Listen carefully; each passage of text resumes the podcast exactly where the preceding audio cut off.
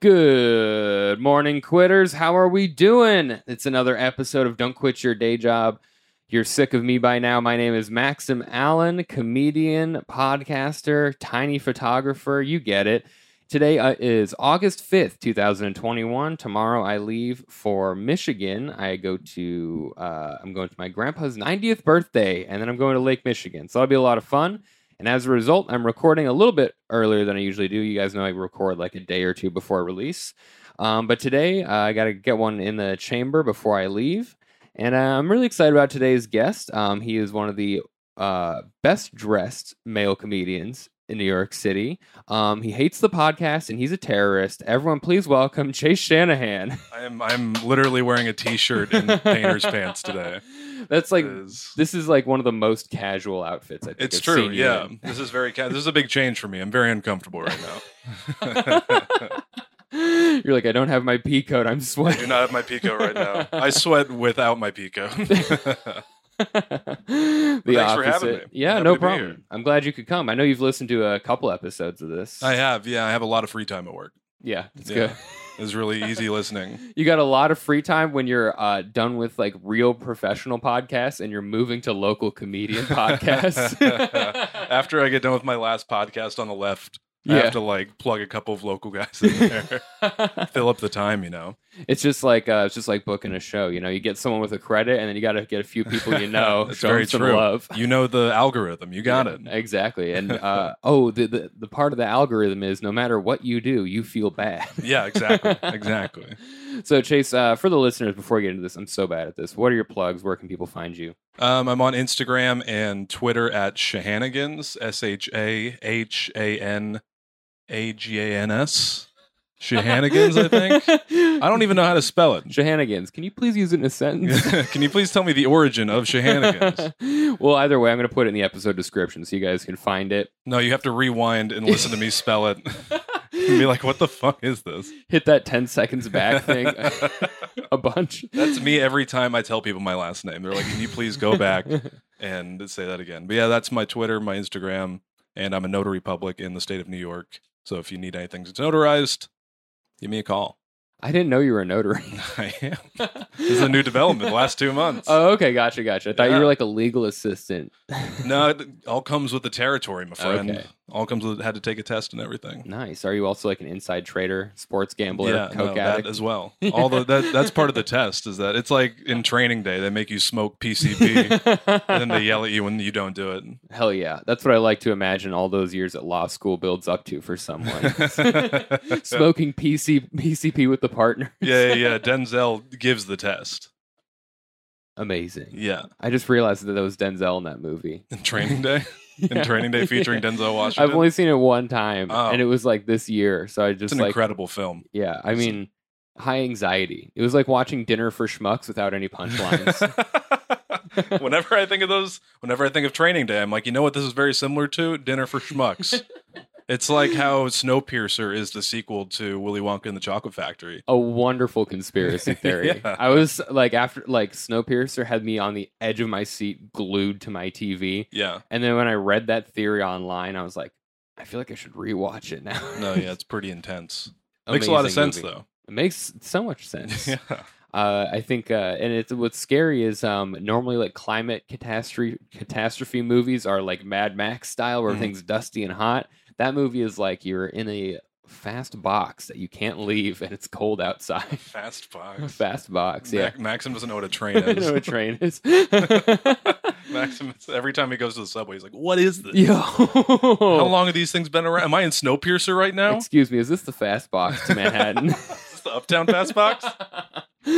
oh, every time I get the yeah, imagine uh, if the subways were actually separated by social class. And Sometimes it feels like they are. Sometimes totally. it feels like they're because, like, sometimes you know people will be like, "No, go, don't go to that train. There's a homeless guy in there." Oh so yeah. then you get like the train that has all the homeless people, and then the train that has like all the break dancers, and then the train that with everybody and their dogs.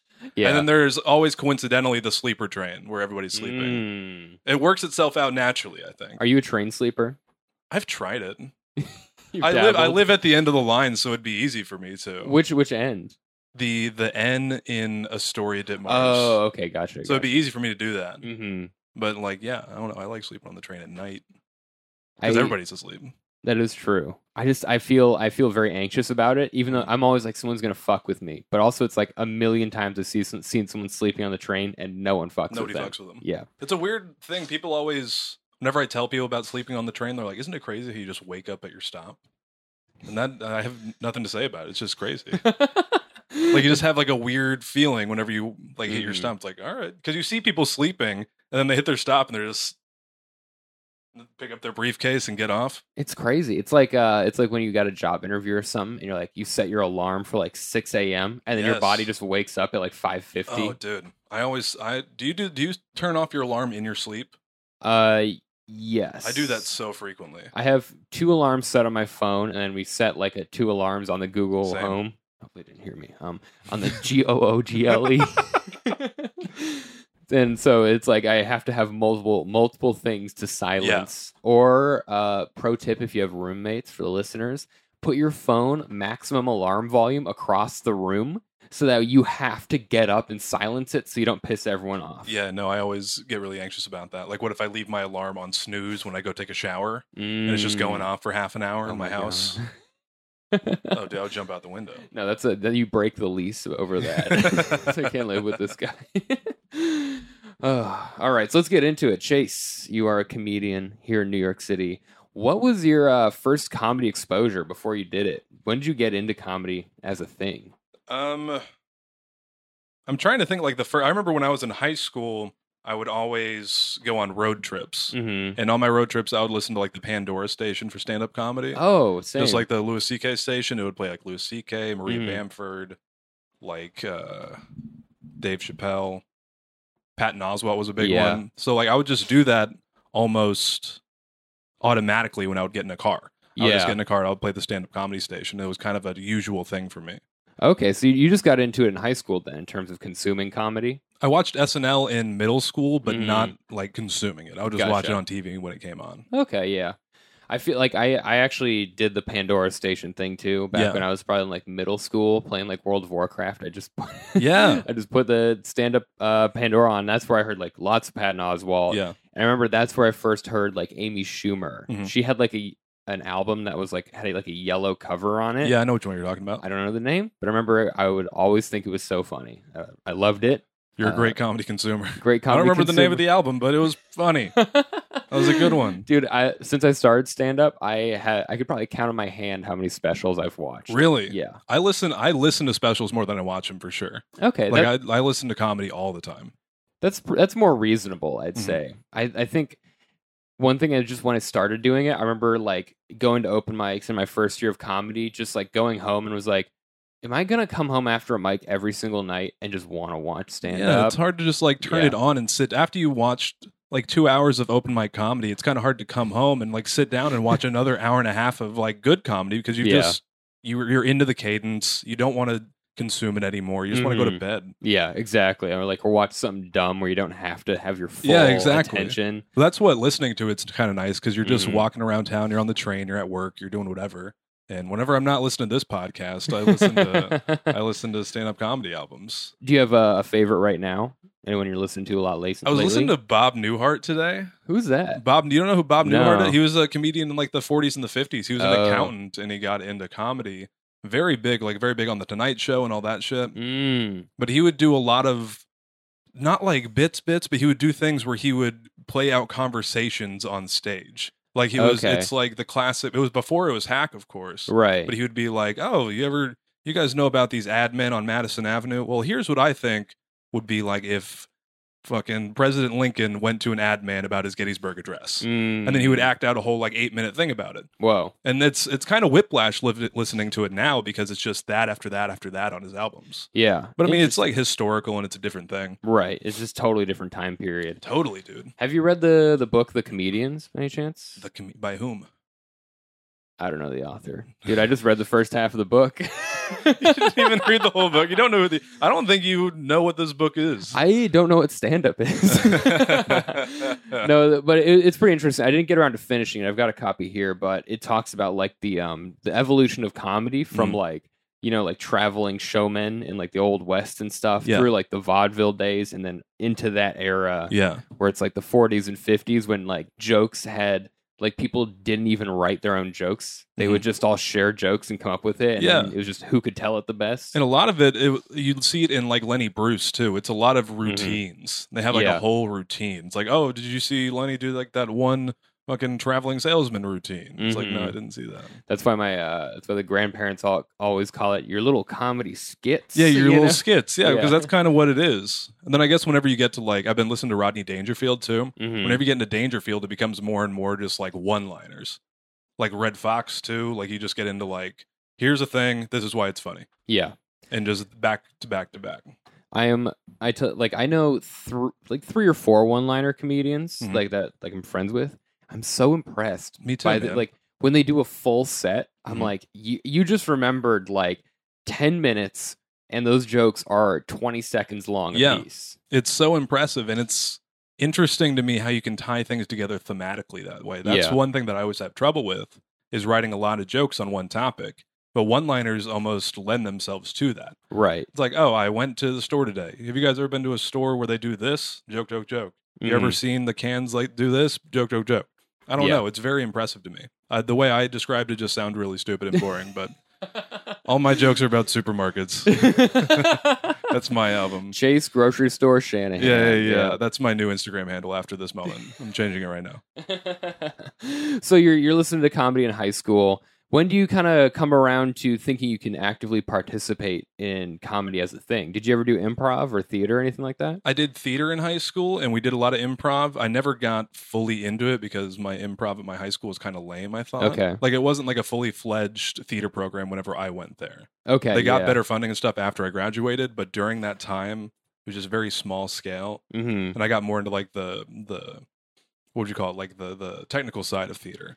And I Gotcha. wasn't acting as much and doing theater. So you're doing like lights and stuff. I was doing lights, man. I, Mhm. I designed all the lights for my high school's production of Beauty and the Beast. Whoa, nice. That's my magnum opus to this day. magnet. I'm using it as a credit. that It's actually it's a big one. would be that would be actually really funny to put Chase Shanahan, Beauty and the Beast, see on, see that on a flyer. Beauty and the Beast, circa 2012. Yeah. be like, yo, the one with Emma Watson. I was like, no, the one with that girl from my high school. Um, so yeah, I did that. But at that time, I was trying to write jokes. Oh, like I would okay. watch Weekend Update and then be like, fucking, I can do that. Yeah, And I would just like write jokes in my bedroom. interesting. Did so? Are you uh, are you like a religious SNL fan? not religious. I have like my favorite casts and all that. Okay. I used to be a huge fan of it Okay. like, back when I was in high school, but now I mean I watch it. So you were like at the time you were like watching every single episode. and You were like, I'm going to try to write Weekend Update style jokes. Mm-hmm. Yeah, for sure. Because I mean the weekend update style jokes, it's kind of like one liners. You find a Mhm. topic and you're like, okay, here's a news story. I'm gonna write one line. Here's the punchline, Okay. and I kind of dig that. Did you do anything with the jokes, or was it just kind of for personal? no, I literally just put them in a folder and put them in a drawer. Do you have them still? I probably do somewhere. They're on. They're I t- I wrote them on a typewriter, which I don't know if is embarrassing or not. But I, I had a type. I still have a typewriter, but I would write them on a typewriter. Wow. I uh, I I love that because it's it's. I feel like that's so you. you know who doesn't? Women on dating apps. Yeah, no way. no, I uh, yeah, knowing like you and your like ec- like indie music taste, Yeah. you telling me that you wrote those on a typewriter, I'm Oh, like, yeah, oh, dude. that fits. yeah. It was they are on typewritten. Paper. Also, I like I always like to light a candle in here just in case people like get bothered by like cat smell. This one is called Record Store, and I was like, oh, this is Chase Shanahan's candle. oh, that's so cute. I do I, the record. I I have a record player, and people always joke about it, and I'm like, how do you know? Uh, it, it, wait till they find out about the typewriter. Yeah, the typewriter. It's all. It's like dominoes. You just keep doing that until you find like my eight millimeter camera in my closet. Yep, there you go. Yeah. so you do them all on a typewriter, and you just you just print them out and you put them in a folder. Did you did you keep them? Do you still have them anywhere? I'm sure I do at like my parents' house, maybe in a folder somewhere, but I'm not sure what happened to him. I there was all just like jokes about like the news in Arkansas, like Arkansas news stories. And I would just write them in like the style of whatever Seth Meyers or something. Mm. So it's weekend update, but for Arkansas. Yeah, exactly. Because that was the news I knew, and that was, was the news story. Those were the news stories that I could find, Interesting. and I thought they'd be unique. hmm I guess that's a good point. I would I would love to read what local Arkansas news was like in two, They 2012. were so. I, well, I do remember one of them. One of them was like uh a woman got arrested at a restaurant for drinking wine while pregnant. It was like a pregnant woman got arrested while drinking wine at a restaurant, and my punchline was like, in her defense, the baby was having a long day or something like That's that. actually really good. I It like wasn't that. all right. That's probably why I remembered it because it was the only decent one. That's like you could still I you could say that on stage and it would s- you you'd still get a laugh. I'm gonna start being a weekend update just at stand up though, and they're gonna be like, Chase wants a job. yeah, you just start with uh, did you guys hear? Did you guys hear about this? You guys hear about this one? the problem with the I like I I feel like every once in a while I write a good topical joke Mhm. and I gotta just immediately throw it away. Well, that's the fun of Yeah. them, though. That's the fun is that you have kind of a revolving door of topical jokes. Yeah. and you can like it shows that you're like listening and that you're constantly writing, hmm which is something I don't do. So Really? yeah, I, I I had one that I was. This is like my. I'm really proud of this one. It's like Yeah. a topical. Remember when uh, everyone the the gasoline quote unquote shortage happened Yes, and people were yes. putting the gasoline in the garbage bag. I just I was just basically like, you guys hear about this gasoline sto- shortage? It's wild, huh? Like it, I never thought that gasoline would become Bitcoin for Trump supporters. okay, that's Just- pretty good. Yeah, I was like, that's kind of fun. I heard that joke. I heard you do that joke. Oh, y- you did? Yeah, I Nice. did. Okay. yeah, I like great. that one. That was uh I was like I was like pretty proud of that because it was like but it, it's only funny when you're there at the time. It's hot enough in the news where you're watching the 24 hour news cycle only Yeah. cover people stashing Yeah. gasoline. well, I so think stupid. that those kind of topical jokes work well because you've got the people who saw the story and they're Mm-hmm. like, "Oh, cool, you got a joke about it. That's awesome. I saw that too. We're all we were having a shared experience." And then there's the people that haven't heard about it and they're learning a news story and then hearing a joke about it first. And then Yeah. you're the person who told them about the news story. you get to like incept their opinion about Yeah, it later. exactly. Yeah. It's like, "Oh, I heard this great joke the other And then they like look it up like gasoline shortage and they look at it they're like, oh, this is like Bitcoin. day." this is exactly like Bitcoin. Just Uh, like the comedians in his backyard. yep, in my own backyard. I so do you have a so when, back when you were writing those jokes did you ever share them with any of your friends or you just keep it on the dl wouldn't keep it on the DL, but none of my friends were into stand up comedy or SNL like I was. okay so gotcha. it wasn't like I was keeping it like a secret. It was just like nobody would really care. I'd be like, I'm writing jokes, and I'd be like, "Fucking, that's awesome, Chase. Mm, that's really okay. cool." so you go from writing those those jokes uh that's high school do you do any comedy stuff in college do you do any improv Mm-hmm. Not at all, later? dude. No, I, I like it felt like I was repressing that side of me in college. really Yeah, because I knew there was stand up. I worked with a guy, very funny comedian in Arkansas, who was doing stand up at the time, and I was like, "That's badass. That's always what Mhm. I've always wanted to do." And then I just never did it in college. oh So I would okay. just hang out and watch stand up comedy, listen to stand up comedy all the time in college, but never try to write anything. whoa Yeah. so just like Four years. yeah i kind of am in the same same ish boat Yeah. like i didn't start till uh a year and a half after college Mhm. but in college, just so much Louis C.K. Mm-hmm. just like all the time. Like this is at his peak before he diddled himself. Okay, listeners, Yeah. but uh, like tons of Louis C.K. Amy Schumer was like popping off. Uh-huh. There was all sorts of like it was just one of my good friends at college. We met each other because the first day during freshman orientation, everyone from the same dorm had to wear the same T-shirt, and he comes up to me, my roommate, and he goes. Do you guys like stand-up comedy? so we just watched specials and shit together That's kind of cool. I like that. it was it was uh it was a very like th- I think what I miss so much about uh freshman year of college was that like three or four week period where Mm. everyone got to make friends like you were five years old. Be like, hey, what's your major? Oh, you want to be my friend? Oh yeah. Do you want a drink waiter? Okay. want to come to my dorm and have a mics. yeah, exactly. See, I didn't go to like a university my first year, so I never had that. oh, where'd you go? I went to a community college, so it was like, Mm. oh, what's your major? All right, cool. I'm never going to speak to you again. Yeah, that's fair. We're going to stare at each other across this classroom until we graduate. yeah. In quotes. Oh my god. Yeah, it was kind of sad. And then you went. So you just your first year though, I did my first two years, two years. Okay.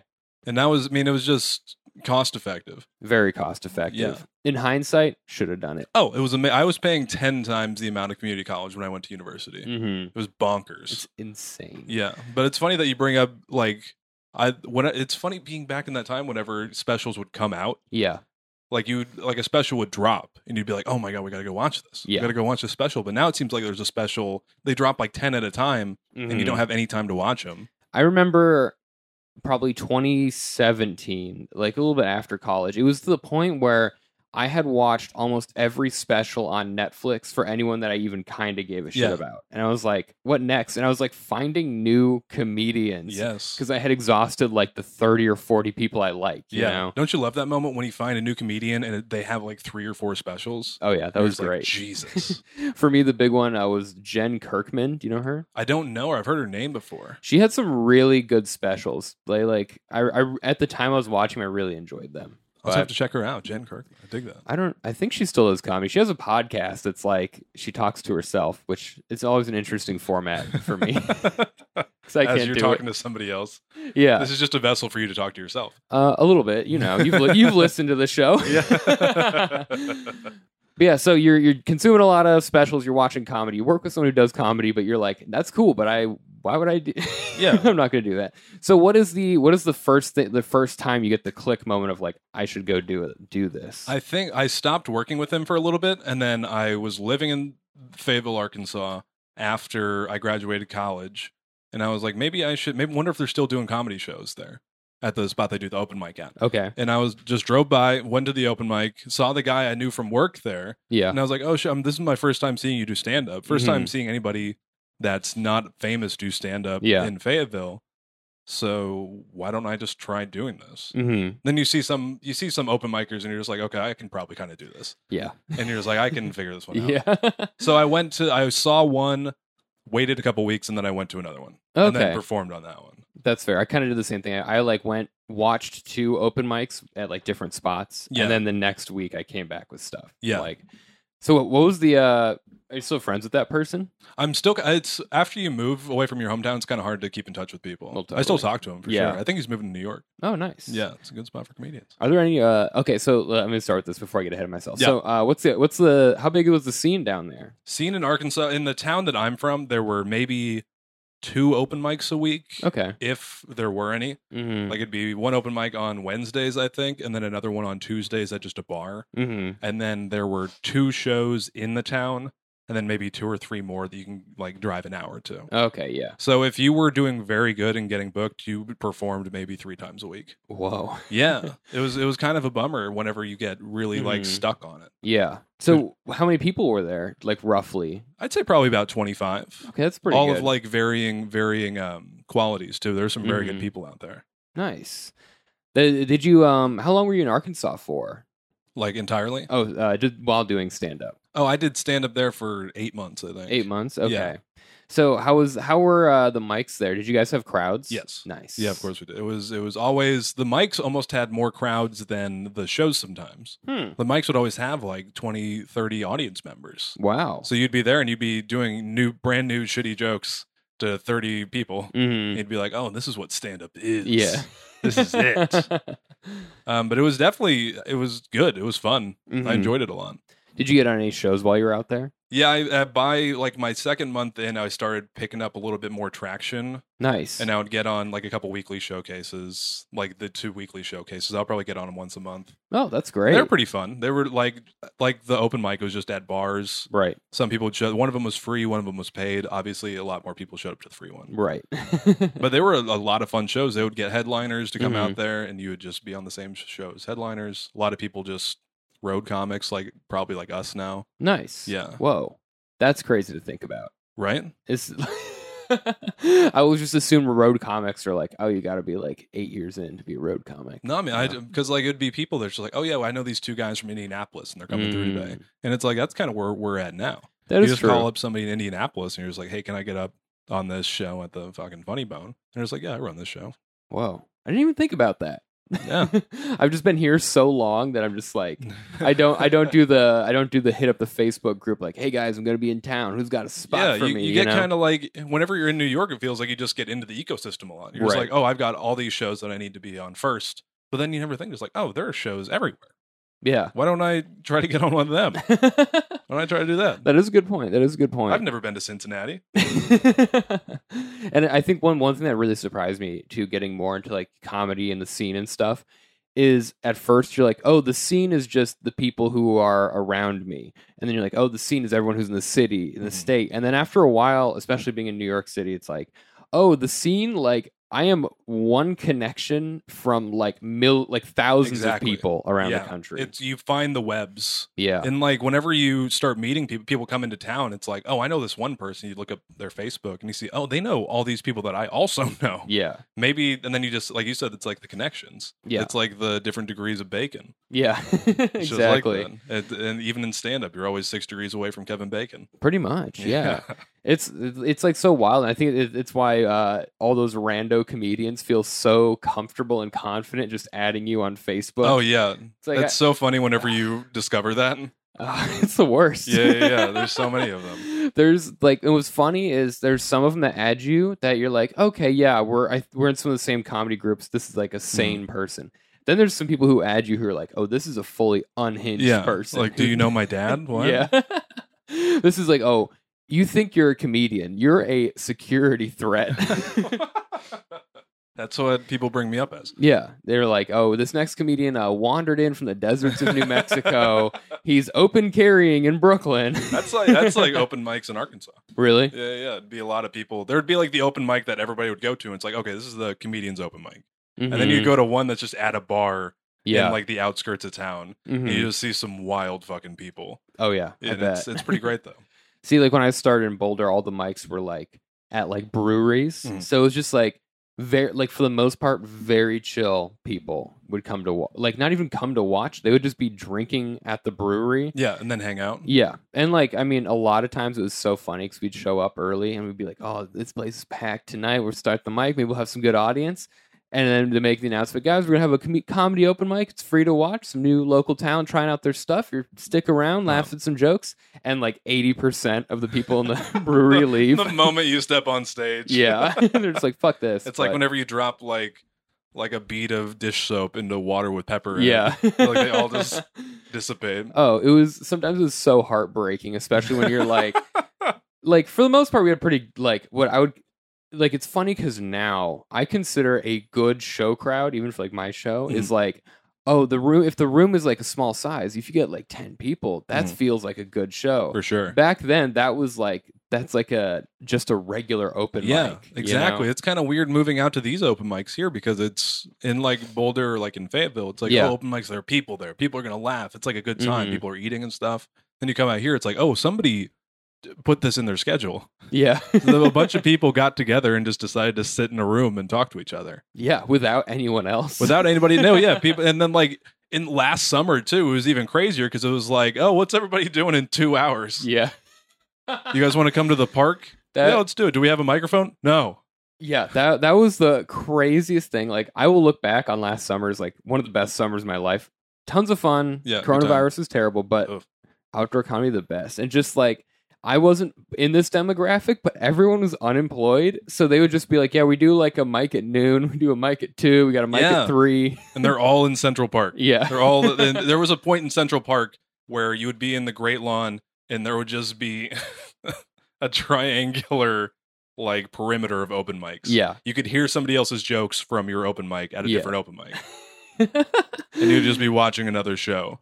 what cracks me up too is like we at the end of like last year, we were all like, "Oh, as soon as spring comes around, we're doing it again." Yeah. And since everywhere has opened, and everyone's like, why would I just go sit in a park? No, yeah, I'm kind of done with that. Yeah. Even like the park shows are shutting Yeah. down. There's like we're gonna go inside. Yeah, it's I like I love doing the outdoor stuff, Mhm. but like I was I uh fully underestimated in myself and everyone else how much they actually want to be outdoor Yeah. performing comedy. Yeah, because I mean, at the time, like last summer, I was like, this is all we can do. We're trying to be safe. We're Yeah. wearing masks right now. We're outside wearing masks. This is what we got to do Mhm. because we can't go anywhere else. Right. now it's like oh i can just i can just go to a club now Yeah. i don't have to go to a rooftop that's 30 minutes away hmm Oh yeah. Oh, c- you live up in Astoria. Yeah.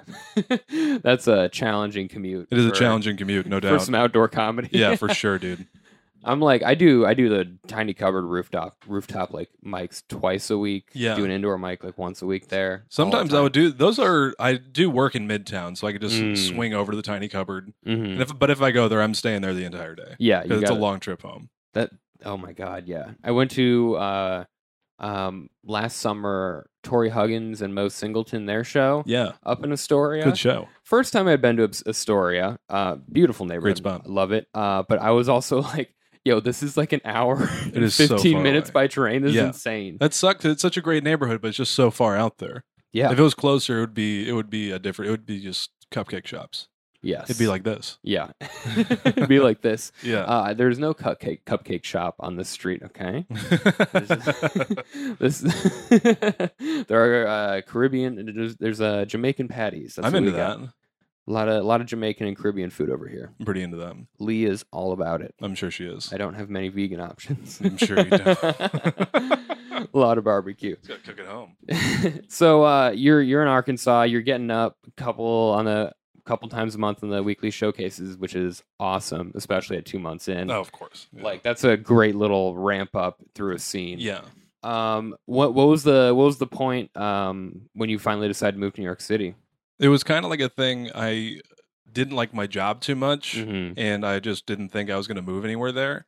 And then doing stand up, it was like I said, there's only a couple shows, there's only a Right. couple mics. If I want to do this, I'm not going to be able to get better. Yeah, because I had the same. I probably didn't even have five minutes. yeah, I was just was just doing the same shitty jokes that probably took up two and a half minutes, like every single week, and just not getting any better. yeah, And then coming to New York, it's just like I need to actually work at this. yeah. I didn't have any chance to improve myself out there hmm because when your mic is once a week, you go up there and if you bomb, it's like oh well I want to fix this, Yeah, but then you forget about everything by the time you go to the next mic. right. It's not like this where you bomb and you're like oh I'm going to fix this in an hour. Yeah. It's like, oh, I have to fix this in eight days. Mm-hmm.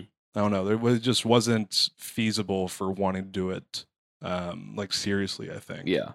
One thing that I look back on that's surprising is like what you said is just like starting out and doing the same like three minutes all the time. Yeah. And maybe trying out something new. Like I remember back in my scene, it was like when someone would we would everyone would go to all five mics Yeah. in the in the city. yeah. And then when someone brought out a new joke, it was like everyone was all ears. 'cause It was Yes. like, whoa. That's so funny because it was the same thing in Arkansas. Yeah. Being like, oh, w- he just did something new. He just did a new thing. That's fucking cool. I love that guy. it's like here now, if I don't do new stuff at a mic, I'm like, I've wasted my time. That's so funny. yeah. I mean, I like, I, d- I wouldn't like try anything out there. It would all be Yeah. like just, I would find what got me laughs and be like, I'm just going to do that because I want to get on shows and I want to try to Mhm. get in good. But it, wouldn't, it wasn't risking anything. right, It just felt very safe. right. It felt like I was just going to go around in circles. I totally understand what Yeah. you're saying. Like, and I, I feel like I, once you get established, like here, you don't need that. Like, oh, I have to impress. Like once you know people, people know you're funny, Yeah. and you can take risks at mics, Yeah. and it won't be the end of like your self esteem or For whatever. sure. you Yeah. know? Because like it's almost embarrassment comes with the territory, I feel like. right. You're going to embarrass yourself all the time doing this. And you just have to get used to doing that. And I think impressing somebody in comedy often is in the form of taking risks. Right. It's like, oh, they Right. tried that kind of ambitious but also kind of weird bit. That's fucking cool of them to do that. Yeah. Instead of like doing the same, like whatever fucking train stabbing joke that I was doing for a very long time every week because it got laughs. Yeah. It's like, oh, no, that's not. Just write something new. hmm There was like I don't know I don't know if you experienced this too, but when I moved here, I had to throw away almost everything from One hundred before. percent. I Yeah. think I did my Arkansas material at one mic, and that was the day after I moved. Yeah. And then after that, I was like, oh, you you you really like sink your. I- At least in my experience, I shouldn't say for other people. You really like realize where your material is right. whenever you drop it in a different environment. Mhm. You're like, oh, so out of this five minutes that I just did, this one punchline worked. yeah. It's like "Oh, I've been doing that for the past eight months. It's a hard adjustment. Yeah. That like really messed with me. And I remember being here probably four or five months. And then Lee and I went to a mic in Bushwick that was Mhm. actually pretty friendly and supportive. And so I had like brought out the best I'd been working on since I moved to the city, got a bunch of laughs. And I was like, that that's wrong. Like I I c- I only bomb here. Like I haven't had anyone laugh Yeah. seriously at any of my jokes That's a good the whole feeling. time. So That's yeah. a good feeling to. know. That's the one thing in comedy is just the affirmation that you're onto something. yeah. But Yeah. It's just like, oh, so I'm not crazy. yeah. Yeah. So other people understand why I think this is funny. Yeah, exactly. It's like that. Like, inst- like the laugh validation is incredible, Mhm. but also if you when you shoot your shot with a new bit and someone is like, "Yo, I really like that. I totally get it." You're Yeah. like, "Whoa, Oh, perfect. I made a good point. That's Yeah, I crazy." made a good point. I made a good point. so, what was? uh Let me ask you this. This is something I sometimes ask people about comedy. What What was your first show like? Were you like super nervous Like my first show or my first mic? first show? My first show. I don't remember my first show too much. Really? I remember my first mic. My knees were shaking. Whoa! I looked like Elvis. I, it was fucking crazy. oh my god! I had it on. I have it. A friend of mine has it on his phone, and he's probably going to post it at some point. Which I'm will be the day that I kill myself. I, I think about that every night because I purged it, but Oh he, my I forgot I gosh. sent it to him. so he's got. And I look completely different, but like my knees are shaking. Holy shit! It's That- very embarrassing. That's the knee shake is intense. Oh yeah, dude. But my first show, I don't remember at all. It was at a place. It had to have been at a place called Black Apple, Black Apple Cider. Mm, It's like like a cidery in Springdale, Arkansas, which is where they would do all the shows. Mm-hmm. okay. And I think that was my first one. I remember I got paid for it. They had like drink tickets, and I was like, "Fuck, I'm a I'm a hero right now." Really doing it. And then I moved here, and I was like, "Oh, I'm shit." What about you? I uh I did, I wasn't uh I wasn't as shaky um at my first mic, but I was kind of like full notebook, like just Yeah. reading the script, you know.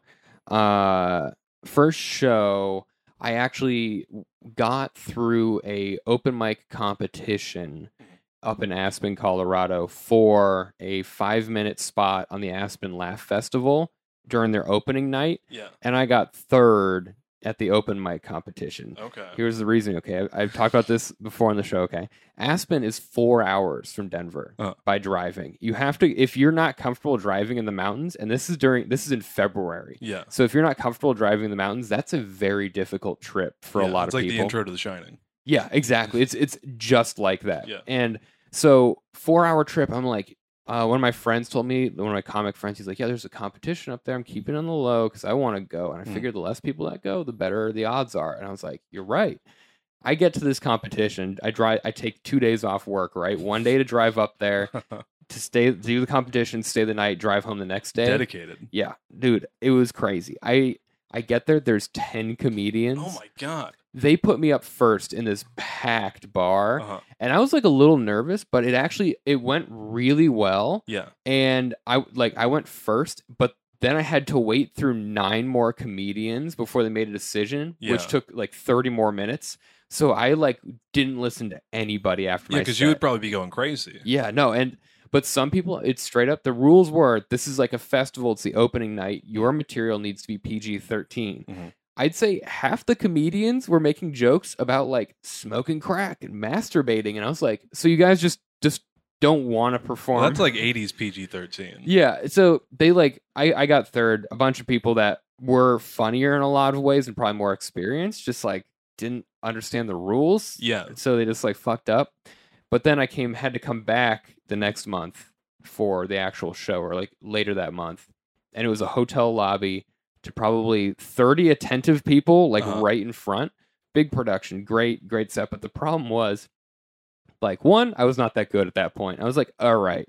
And also, people are coming in from skiing. So, like, just like right behind the audience, there are families going clomp, clomp, clomp on the tile floor in their ski boots, walking straight up to the bar and the restaurant. There's like it's like 50 feet of attentive audience, and then behind that is just like madness. I love that. So Did you get like the people that they're trying to figure out what's going on? So they're like walking behind the crowd and like they've got their fucking daughter with them. There's like, what is this? absolutely, Con- We're going.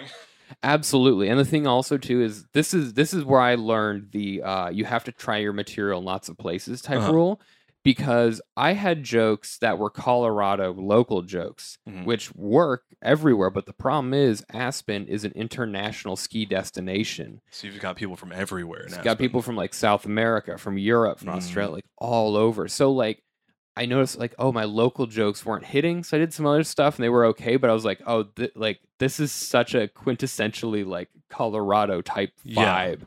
So I mean, it was all right, but it was like a really cool experience. I'm sure to, yeah. I was like, I was like humoring myself. I was like, I stayed in a hotel a full hour away in Glenwood Springs Uh-huh. because the hotel was fifty dollars a night there, and it's got the hot spring. It's awesome. Pretty sick. And I was like, oh, what if I wanted to treat myself and stay in the hotel I'm performing at? Eight hundred dollars a night for the Woof. the lowest. Eight hundred dollars. Yeah, just- Jesus Christ. that's like, and I was like, oh no, yeah, I'm gonna get done with this show and I'm gonna drive an hour Yeah. back. eight hundred dollars. you still just get to do ten minutes. Yeah, no, it was five. That's fine. it was, but it was like one of those things where, like, at the time I was six months into comedy, and I was yeah, like, "Whoa, that's bonkers. I can really do something." Did you, know? have that feeling whenever you got booked on it that you were just like, oh, like Yeah. you were happy that you got booked, but you're just like, oh, I'm a little green right now. What am I gonna do? I I felt like I was just so ready to be on a show, Yeah. and watching everyone in the scene like get booked on like smaller showcases. And Mhm. now that I'm like much more experienced, I understand. I would not book someone who was like me at Mm. that time.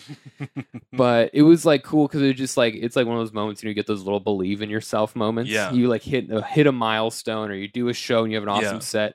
Just winning the uh, getting third in the competition and getting that spot yeah. felt like this is incredible. Yeah. you know. No, I totally get. Do you ever? Here's a weird thing I just thought of. Do you ever get like the milestones that are like a negative thing? Whoa. Like I just got, I just got rejected at an audition, but I Okay. feel like that's a milestone for me. 'Cause okay. It's like my first club audition. Oh, I see what you mean. But I got my first rejection. I'm like, oh, so now like it's kind of open now. The pressure's kind of off me now. because Because you have like the milestones where it's like your first show, you know, your first show you produced, maybe the first Yeah. showcase you're on with a bigger comic. right. But then what about like your first bomb, your first rejection at a club, your first like road gig where you get bumped after you drive out there? I never thought about it that way, but that's like that's actually really good Yeah, in a way because it's like once you get rejected from the milestone, the milestone is like more achievable. in your exactly. brain It's in like a way. ex- that's a weird thing to, Yeah. to like think about it because it's like it's less or it's more achievable, but you also give it. uh You also sorry. You also give it um, a little bit less credence right. because Right. you're like, oh, I'm past this now. My, that five minutes I did is kind of over. right. "Oh, I right. did my five minutes, I prepared it, and now I can just move on from that. Yeah. Exactly. I don't know. that's I don't know. I never thought about him that way, you know? Like I I have so seldom like auditioned for things. I never send my tape to anybody. Yeah. Like I just don't do that. So Yeah. but I could see how that'd be great. Just like, you know, you put yourself out there, you get shot down, and you're like, okay, well now it's not as big a deal in my Yeah, head. it's almost like freeing. I've just been thinking about that all day because I was like sad about it, but then I was Whoa. like, oh, well, I guess I'll just keep going doing stand up now. Damn, I should apply for like a bunch of stuff just to be like, you know, I applied for it. No, there you go. Yeah. I mean, yeah, you apply for it. Somebody says, hey, you didn't get it, and you're just like, oh, fucking cool. I'll try again next time, I guess. Yeah, that's great. I, I've been like thinking of like I've been trying to get um not like super seriously, but like I'm always on the lookout for people who get writing packets because I just Yes. want to see one and just have someone send me one just so I can try it out. The, that's one thing. I did a couple this year, Oh, really? and it's a it's a thing where it's hard if you've never seen one before. really? because it's like I don't know what a writing packet looks like. What font do they use? Is it 12? Is it 14? I don't know. I I thought okay in my brain okay never seen one okay Uh-huh. in my brain a writing packet is a Manila envelope that's an inch thick. And there's like a s- fucking huge stack of paper that's all zip tied together, Uh-huh. and it's just like a, it's like a big standardized test from elementary It's school. just like that, but there's also like it's hole punched with a padlock around it, Yeah, around yeah. each piece of paper. Yeah, And you yeah. have to like give it to the commissioner of comedy yep. to unlock it. yeah, yeah. So that's that's in my brain what it's like. Have you seen one? Have you? yeah. I done a mean, it's, writing it's packet? it, it just looks like a script. okay. It's just like a, I think the ones uh, the one I did was like five pages long, and you just write a bunch of monologue jokes, maybe a sketch, Mm. but they're all just kind of different. And then, do they have like prompts? Is that how it works? Sometimes they do. Okay. I think I think SNLs is like just write some sketches, make Okay. them political, make commercials, do whatever you want to do.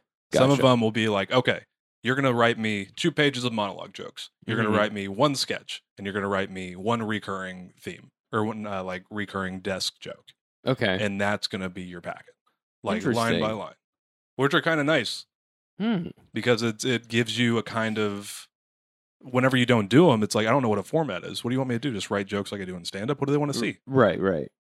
but it's kind of a, it's a great practicing exercise Mhm. it's just so good to do that i was talking to somebody about it the other day because i feel like whenever those opportunities come up it's not going to be you looking for it Right, it's going to be somebody's like, "Hey, I saw that set. It's really funny. We're looking for a guy that does subway jokes about getting stabbed on our show. Do you have a packet?" And if you don't have one, it's like your opportunity's gone. R- right. But they okay. But they usually send out packets to you, right? They send they send like a request for a packet. Request for a packet. Yeah, I'm also not that versed in this, so I feel Okay. like we're both like Spider-Man memeing each other right now. you're the TV Yeah. writer. like two TV writers pointing at each Yeah, other. You're I've not a got a TV writer. No, yeah, I from what I understand, it's just like, okay, here's what the packet looks like. Now you send us the packet. okay. We're just playing semantics at Did this they- point. Do they give you a shipping label to attach to the manila envelope? you have to send it FedEx next day. Priority. so okay, so you meet in person at the studio. yeah, you've got to you have to hire a messenger. You have to hire an old Jamaican man. That's to- why Postmates was invented to Yeah, yeah, yeah. deliver pa- writing packets in the Yeah, city. no shit. I worked at a mailroom and I was just delivering packets all day. That's every mailroom in New York City. It's just just writing packets. inch thick envelopes with writing That'd packets. be crazy if writing packets were an inch thick. That would be so depressing if you got an email and they were just like, "We need a literal inch and a half of your work." Oh, I would cry. I I, would. guess I'm not going to be a comedian. Though. exactly. That's so much work. No, I'd be. I'd be so because like, how do you get your packets? How have you gotten? Usually, it's like somebody gets it from somebody who gets it from somebody. Okay, But that's I what I think thought. think TV shows they like give the writers. This is funny that we're talking about like our theories. It sounds like we were like conspiracy theorists, and then one day it slips out under the door, like Oh my like God. like uh, the end of Rogue One with the hologram thing. yeah. Jimmy Fallon has like a lightsaber and he's cutting up some dude, yep. and then he hands it through the door. But no, I think like a writing crew, they're just like, all right, writers, you're all comedians. Go find funny comedians. Right. and then it just gets down the line the email it's like a chain letter Okay. Yeah. That's that's what I understood. And Yeah. like every time I meet someone who has gotten a packet, I tell them, "Let me know if Yeah. you get one," because I don't know how to get into those networks. yeah at a lot all. of times it's in like sketch groups and stuff sketch groups will probably get it because Mm. they're more in the pipeline Gotcha. and then you just got to gotcha. find the sketch people I'm in a and pipeline. the sketchy people Yeah. like it's the sketchy people first okay, well, I'm glad we spent uh, five minutes discussing discussing our theories about how packets come out what we think writing a packet is like. yeah i don't even know what writing is know. what do you have to like draw it on a whiteboard and then take a Yeah. picture of it yeah, no, I'd be like, if they're like, oh, th- you have to write this by hand, I'd be like, oh, you're not even going to be To able to write read it. by- I gotta That's the fill- requirement is you have to write it by But I hand. guess you got to, because they give it to you and it's. it's an inch thick and it's a big envelope and you have to answer the questions on there you have to answer the question are you funny maybe yep If you answer yes, they already throw it away. yeah and if you take out your phone while working on it or if you work on it in pen the whole thing is I n- like void Your, I like your your comparison to the benchmark test. Like the teacher has to administer it, and you can't yeah go out for recess because I think you buried the answers in the in the yep. playground. It's exactly like the ACT SAT, same yeah, deal. You have to go to a local high school, and they have granola bars there. yeah, they're like, and then the students are like, "How come there's a bunch of old people in the gym?" I don't even go here. they're like, "Oh, they're uh, they're all trying to be on TV," and they're like, "This is a high school." Wait. My PE teacher, Mr. Mackey, just g- gives out the, the writing packets. I didn't know he did comedy. he's on Jimmy Fallon. What? I've so you- you've actually you've done some sketch stuff though. You've shot a few. done a little sketch stuff. Yeah, I like just doing sketches sometimes. It's Mhm. hard though. I'm not a very good sketch writer. Yeah. That's a What's- hard thing to do. What's difficult about it for you? I'm just not a good writer. I don't think. No. I, I think it just takes practice, and then when you start doing sketches, you find out the work, and you're just like, damn, this takes a lot of work. Takes a lot of effort. You got to film it. You got to find people to film it with you. Mhm. And sometimes your sketches seem to like get stale in your head, and you're like, what am I even writing anymore? Yeah. Um, Whoa. because I, I always feel like the the technical aspect like especially doing the podcast like now i know how much work goes into the technical side of Yeah. a project like that every time i think of doing a sketch i'm like i'm already exhausted Yeah, no, I mean it's Yeah. a lot of it. That it some of the, the best sketches for me were the ones that came super easily, yeah which is a lazy way of writing sketches, I think, right because it's just like, oh, that's funny. I'm just gonna film this, uh. and then like whenever I sit down, I'm like, oh, I'm bored. gotcha But I think I like doing. s- I want to do more sketches. I'm just lazy. Mm. so in stand up like would you consider writing one of your strengths or Is it just like a totally different type of writing? It's for a different type of writing Yeah. because I think sketches it involves more people and involves like a different part of your brain. I think doing stand up, it's Mm. like oh, I can think of this idea, I can think of a punchline, a way that makes me laugh, and I can just write it down and perform it. Okay. I think sketches seem a little daunting to me. Mhm. It's like oh, we have to find a situation, you got to film this, you got to I don't know. I think it's really just that I'm like intimidated and lazy. Gotcha. Yeah. Okay. This is now a self help Yeah. podcast. Maxim has a sign on this desk that says uh, therapy five cents. Yep. That's and he's exactly dressed like it. Lucy. So, what kind of sketch would you write to uh, reconnect with your father? it's going to be a long one. so yeah, that's that's interesting. to me. I haven't I haven't done any sketches. Yeah. yet. 'Cause, like part of it is just being aware of the technical aspect and Mhm. being like, realistically, am I going to write all of this and then want to sit down, film it, and then do all the editing? The Yeah. answer is no. I think the beauty of it is if you have a quick one and a good one, I would do like the first ones on iMovie on my phone. It Mhm. was like while I was at work. yeah. But those were just easy to film because they're usually just shot, shot, shot, shot, maybe music, maybe a slow mo. Right. Boom. But then you get more involved ones. You have to sit down, you got to do it. It's like Mhm. a whole thing. Have you taken a, a writer's class ever? I Anything took a like that? satire class over Okay. the the winter, but that was the only writing class. I Do you took. write for any satire right now? No, I Okay. do it as practice sometimes. Like I'll think of like Mm. here's a, here's a good article I could think of. Here's a good topic I could think of. Wh- what have you written? I've written I've written a couple jump kick articles. Oh, really? Yeah, yeah. Okay, yeah. Not like for them, but like as practice. have you talked to them at all? I haven't talked to them personally. I feel weird like talking about I I could l- magazine on a podcast. I could literally introduce you to them. Oh, I know who they are. I've, Okay. but I've not talked to them about the mag, about the Gotcha. zine. okay. Which do you go mag or zine? That's a uh, site. That's a site.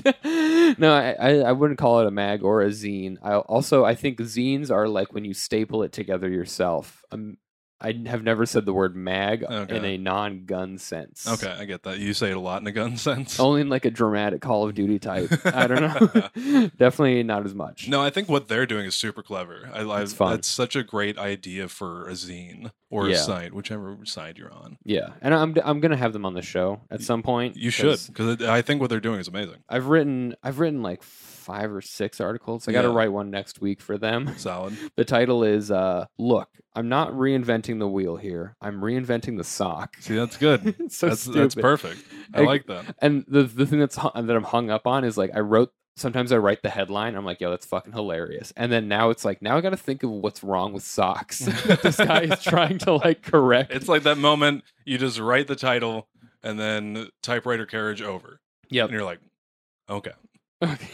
and we're gonna start writing now. Exactly. It's like I, I know what this guy's voice sounds like in my head. I do not know what he's going for at all. See, Like, you're like, already a most step ahead of me. of it. okay. I took a creative writing class in college, and it was all about like the voice and about the characters. And I, for Mm. some reason, my brain was just not created in that way, and I had such a hard time Interesting. thinking about that. I f- what's weird for me is I have a tough time playing characters like Yeah. in improv type settings, Mhm.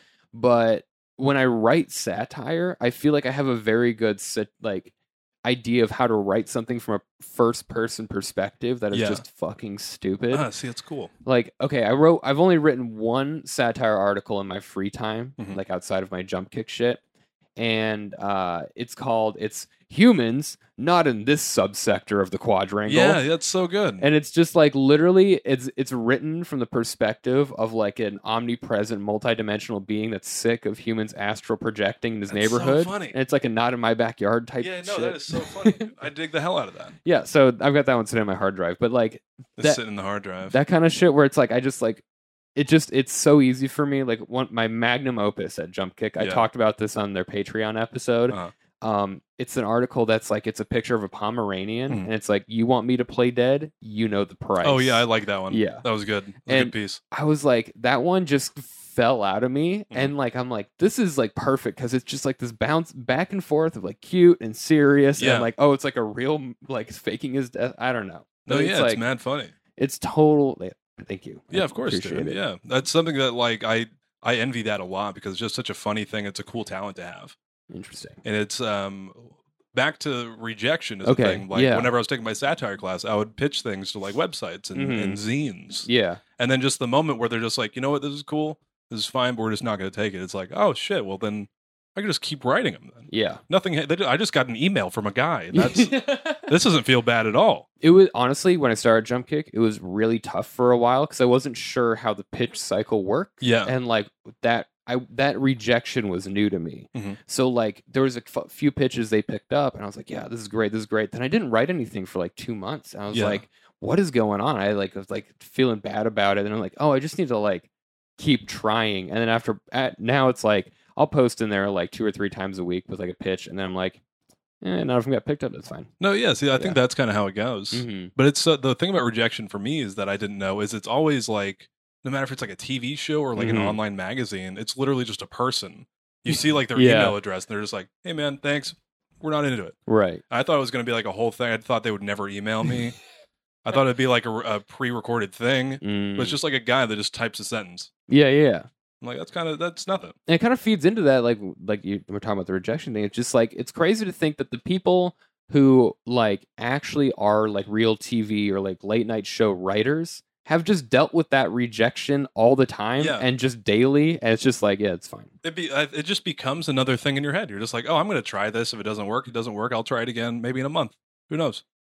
I I'll think- try to write better stuff. yeah th- i think that's like the, the the first thing we learn at like open mics you know Yes. is just like oh you're gonna go up and you're just gonna suck until you don't and Yeah. you can't feel too bad about it And I kind of like that. I don't know if I've talked to you about this, but I love bombing. really And I think people who watch me do stand up can tell. what do you like about it I don't know. It just feels good sometimes. It feels like if you go up there with a new joke, I my the thesis statement is like there's nothing funnier that could happen on stage than me not being funny. I cannot Hmm. write something funnier than me bombing.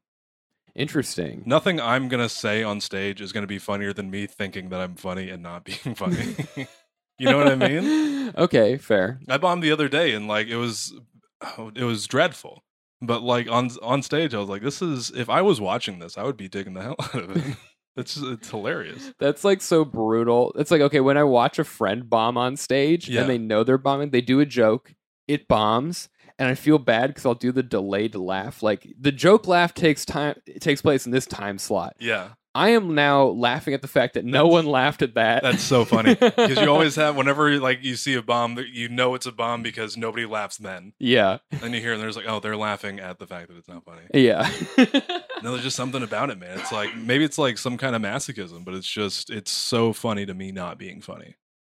That's it's so tense. I like I can't handle that. Yeah. No, like bombing for me just kind of sucks, and I try to do like a save joke, Yeah. like you and the can't save it. No, at the mic sometimes I try new stuff. If I bomb like two jokes in a row, I'm be like, "All right, guys, mic's over. Get out of my backyard," which is like fine, but it's I don't know. I uh, if usually if like a joke bombs like right after I've written it, it's like it's one more try away from going straight in the trash can. I like the two try rule. Yeah. I like the two try rule. It's a pretty good one. I think sometimes when I bomb a joke, I'm like, this is funny. And then two more times, I'm like, okay, this is actually really funny. And then the fifth time, I'm like, you're an idiot. Yeah. there's uh there's definitely jokes I've had like that where I like say them and I'm like, this is like in my brain, this is good Mhm. shit. None of you get it. I'm gonna keep saying it. I Yeah. just to do it. Oh, man. And just, it's just, in my case, it's always just a bad, it's completely a bad joke on paper, in my head. if you were to show it to a scientist, he'd be able to like get a beaker and be like, this is a bad joke. Mhm. Dude, I was opening sets for a little for like a week or two there with uh what's going on? Goofballs and goofettes. Yeah, it's, that is some, that's like a Muppets character. It's so stupid. that is a Muppets character that you just created. Yeah. It, it's so fucking stupid, dude. And like I was like, I love saying this. It's so fun. And Lee's like, it's not working because it's not funny. I'm like, Ooh. it's funny to me. all And right? hey, if you're opening sets with it, then fucking do it. Yeah. Yeah. I don't give a shit. Yeah. I'll think it's funny if you bomb. That's uh, very nice of you to say. But now it's got the story behind it too. yeah, now it's got a whole narrative arc. Yeah, yeah, it's the yeah. bombing cinematic universe. so, uh, you also have a show, Cuba Libre Comedy. do with Evan Hernandez. Mm-hmm. How's that going? it's going fantastic, man. Yeah. I really enjoy doing it. Have you get- been building an audience? How's your stuff going? It's it's been building s- slowly but surely, I think. Because Mhm. Gowanus, it's in Gowanus. It's a very like tight knit neighborhood, and I think it's a lot of people wandering about the show and then finding it and being like, oh shit, this is down the street from my house. Mhm. I'll come here like every Friday. Okay. But we have to get every single person in Gowanus to do that before we build a crowd in the neighborhood. Right. But I mean, it's it's we're trying to just get it off the ground right now. We usually Yeah. get maybe 10, 15 people, That's pretty good. which is not That's a great. bad crowd. It's fun. And in that boathouse, it's it seems like a lot of people, like we were talking about earlier. Right. Small room, small crowd. It's fine. Yeah. But it's it's a fun show. I like having a weekly show It's great. just for like material sake. Oh yeah. It, like I talked about on the shot this episode, we talked about it is like the weekly show. If you produce the weekly show, you just gave yourself a free ten minute spot Yeah. that week. You know. It just feels good. To, it keeps you just warm. It's like, okay, I didn't get booked this week. I've got some new stuff I want to work on. Mm-hmm. I guess I just have my show I could work on. That's fine. It's my show. I'm not afraid to bomb on my own show. Right. I can do that. It'll be good. Mm-hmm. Hell, I can give myself 20 minutes. You bought your tickets. This is my show. I'm I'm bombing for double time. you listen, I bombed the first ten. We're running it back. you know how good comedians will run the light if they have a good joke at the end. I'll run the light if I'm bombing it. at the Yeah, you end. just keep d- doubling down. Yeah, yeah, but no, yeah, it's a fun show. I like doing it a lot. And it's it it gets you in a different mindset about comedy. Mhm. Like it, you have to perform every week. You have to book every week. You have to mingle every week. yep. You have to do. You have to organize set or not set list um, lineups every week. Yep. It gets you in like the mindset of putting on a show, Totally. and I kind of dig it. It's great. And also, I will. I want to say. So I, d- I just started a show uh, for listeners. Two Virgins Comedy. It's a on great Instagram. show. And uh, we, me and David Dobbins, we have fully taken after your flyers in that we were like, I was like, we're doing a new funny flyer every week. Oh, Like, yeah. I want- Oh, it's fun, man. I want people to look at the flyers and be like, oh, I love that they're changing it every Yeah. time because you guys like kill it. On that the is that flyers. is all my girlfriend Emery Bergman. She's fantastic at Mhm. drawing things. She's a great artist, um, and we're very blessed to have her posters because they're just.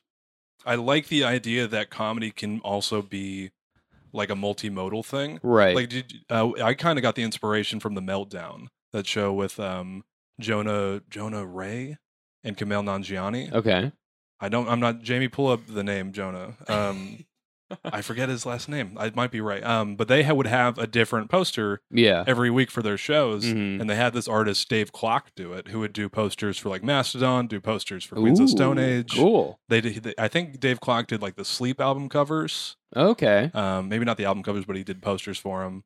But I took a lot of inspiration from that, being like, let's make comedy like a visual thing. It doesn't even have to be like a funny poster. It could just be kind of like a badass poster. right yeah it like it's and like seeing that it's like oh this is like so such a fun idea you Mhm. know and I, I i heard i forgot who said this but someone asked you for like the files so they could do a printout of like all the flyers Yeah. right that's so cool It's it's people like people. Jess Levin was like, I really love these posters. I would buy these posters. And mm. it's like because it, it's it's like going to a concert or something. You go Right, to a right. concert, they have a poster for that night. It's like, oh, it's cool. It's a one time thing. Mhm. This is like an event. Like it, I like the idea that somebody who's on our show would be like, oh, I love this poster that has my name on it and the Yeah. date that I performed on, and it's an Mhm. awesome fucking poster, right and it's I'm on this. That's badass. That's true. That's sick.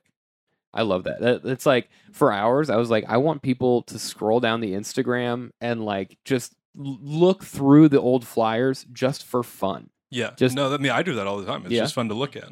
We're like I said, we're just very lucky to have like a great artist on our Mhm. side. Also, that that's one thing like having someone having someone to delegate that to Mhm. is like amazing. Yeah. because it's not just like you and Evan like every week sitting down on a computer and being like, can we get it to look Yeah, yeah, good? yeah. you How do know? we how do we rotate this this Yeah. word? Which is us doing the other posters. We're Yep. just like, oh, so what do we mean we have to pay for this graphic on Canva? yeah, and then we um who- Claire Alexander with Drool. oh, another great like comedy graphic designer Yeah. and comedian. Yeah, she's wonderful. Listen to her episode; she was on here a while back. Uh, but yeah, like her their flyer, I think they just changed their like main Drool flyer like a Mm-hmm. little bit. It's the same every week, but when they do like the comedian headshot pieces, Mhm. it just adds so much to like the I agree with that. Instagram. You know? Another great one with another degree is uh, um, Ambush.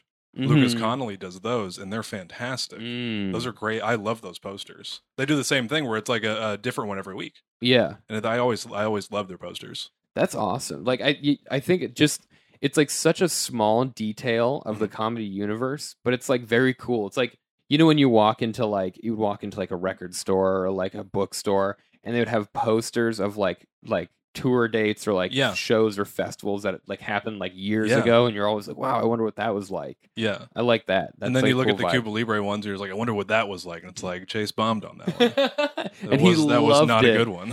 he told a joke and it echoed off the Gowanus Canal, And- and, no one laughed. Yeah. And everybody got cancer from it.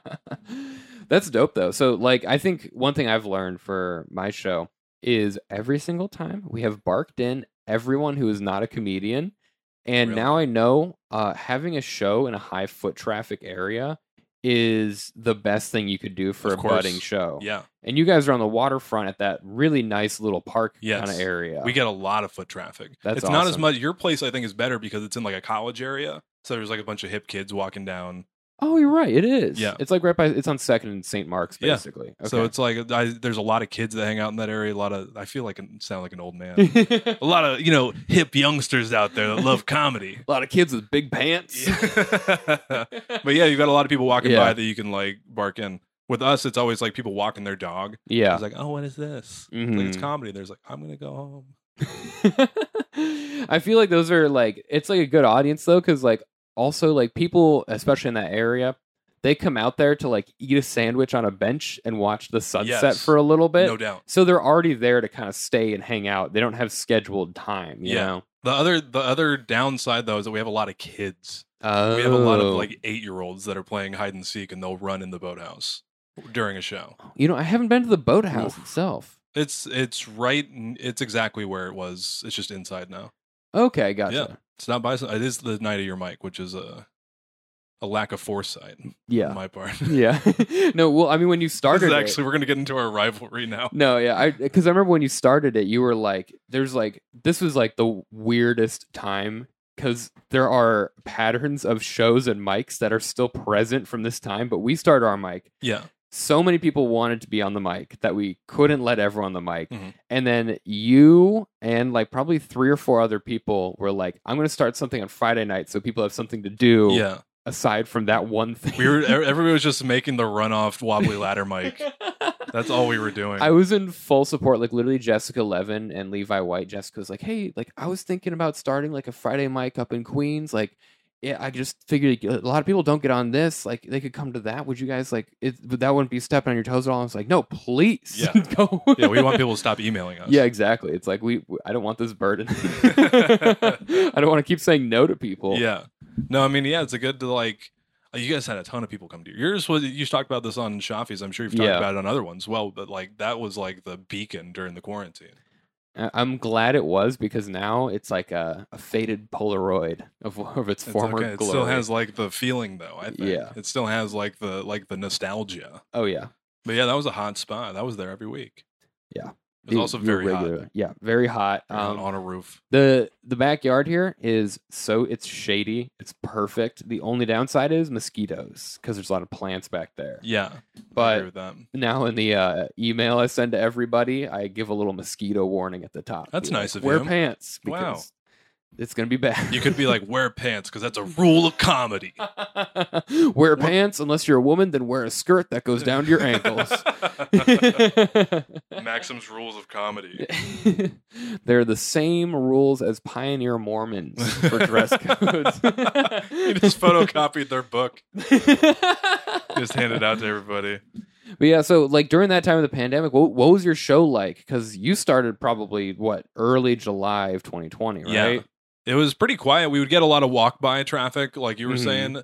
And like we would probably get maybe 15 people still that would just walk around, come Okay. by. We usually wouldn't, we a lot of comics would show up, but we usually wouldn't sell a lot of tickets. Right. It would be people walking by, hanging out, stop for a few sets. Yeah. Maybe bigger comedians bringing crowds. Mm-hmm. But for a long time, it was just maybe four or five people, especially into the winter. Right. The winter was bad. Oh my gosh, what'd you do? We just did the You- show you just- outside. Same time, There same was- place. Same time, same place. We were doing it like well into 40 degrees. It was very bad. Whoa, It was bad, but we still we were doing it though, baby. Jesus. and we See- didn't get to move it inside until like March, I think. Oh my god, that's That is wild. Because Yeah. even the open mic here, we moved it to Saturday at 2 p.m. so it Yeah. could be during the sunlight because No. it was so cold. Yeah, we did not. We this was not a planned thing. We were just like, we're going to keep this and see. I remember people were bringing like hand warmers for everybody, Whoa. and we would just be like standing there like Jersey boys outside of like a flaming trash can, just slinging Yeah. jokes. And everybody's like, "How much time do I have left? Two minutes. like I'm going to freeze. I'm going to die on stage." You're like, okay, two minutes. Uh, I'm going to give it back to the room. You know, 100% do when it's 40 degrees, you don't want to be doing you have to No. hold the microphone so your Yeah. hands just freeze. Dude, when David Dobbins and I were looking for a spot for a show, we were both like indoor only because we want this show to survive the winter. Yes. And now we're at a junction where it's like, okay, the show's doing well, but also if it ever rains, we will have zero audience because Yeah. we bark in the entire Yeah, audience. You'll get like people to come though. Once you blow it up enough, people start seeing it. It'll take you time. had people from Eventbrite in there. We had like we've sold like four Eventbrite tickets Hell over yeah. three shows. Hell yeah. and it's just like donation, so it's Uh-huh. like a sug- like just support the performers, you know. So I'm sure there's people who see it and go, "This would be fun," and then they're like, "Oh, I don't need. I'm not going to donate this time. Whatever." yeah, they're just gonna go. but we had um we had two people out of the probably like 30 or 40 people who have we've barked in 2 people that saw the event bright and came Mm-hmm. Pretty good And i ratio. was like you guys you're killing it like, also the this is crazy I, I feel like i've said this before in this podcast but the idea that people just on like a tuesday are like what's going on and then they go on eventbrite and they're like what's going on yeah, people want. I think uh since we're comedians, we have things to do all the time, right And we're also trying to be entertainers, so we're not looking for other forms of entertainment. right exactly People that don't do comedy or like aren't musicians or whatever, they're like, I want to go do. I live in New York City. Mhm. What am I going to do tonight? There are things to do. yeah And exactly I think we. I think at, at least I do. I get disconnected from that, totally and I'm Yep. like, what do people? People want to come see me do comedy? What? Because Uh, I feel like there's there's two things you can do in New York City, right? Okay, you can be a full time comedian, hustling, grinding it out, doing shows, doing mics, everything else, or you just eat food and you drink, And that's what and this then you podcast feel is bad. about. Yeah, just sitting around. Yeah. That's like the crux of this podcast, I think. I think if I if I like I don't feel like this is gonna happen, but if like I quit comedy one day, I would be the type who'd be like, let's just go to a show because I just feel like it would mean so much to those comedians. You're doing it for them. yeah or if like if i was like it'd be it'd be really fun i feel like this is so far ahead of like our experience level but if i was someone who was like really fucking good Yeah. like a bill burr type it would be so fun to go to a bar show and just drop in and watch Oh, you would not though. i yeah i feel like i would not No, but yeah. like that experience of like dropping in just to watch someone else's bar show and they're fully aware that like, there's a famous I like how comedian your over there." fantasy is you being an audience member, but it's still about the feeling you get out of doing it. hell yeah hell yeah it's still about your validation. I want to see I want to see open mic level comedians perform while one of their icons is Yeah, watching. Yeah, them. because it'll mean something to them. yeah, exactly. That's That's so true though, because I mean, a- as an open, could you imagine? Even whenever somebody who's a couple steps ahead of you goes to an open mic, you're just like, oh my god. dude, there I'm not going to say who. I'll tell you after, but there's one comedian who's probably one or one and a half years just ahead of me and you. Yeah, And if he's in the crowd, I am performing solely with him in mind. that's a lot of Please pressure on laugh. him. Hmm. Please laugh. Like I don't look at him. I'll perform to everybody, but in my mind, I'm like, "You're. This is the only reaction Yeah. I care about." That's interesting because it's like it's funny how we put that onus on some people. Yeah. It's like, oh, they're the person to impress, even though sometimes they'll bomb too. You're just like, oh, Yeah, exactly.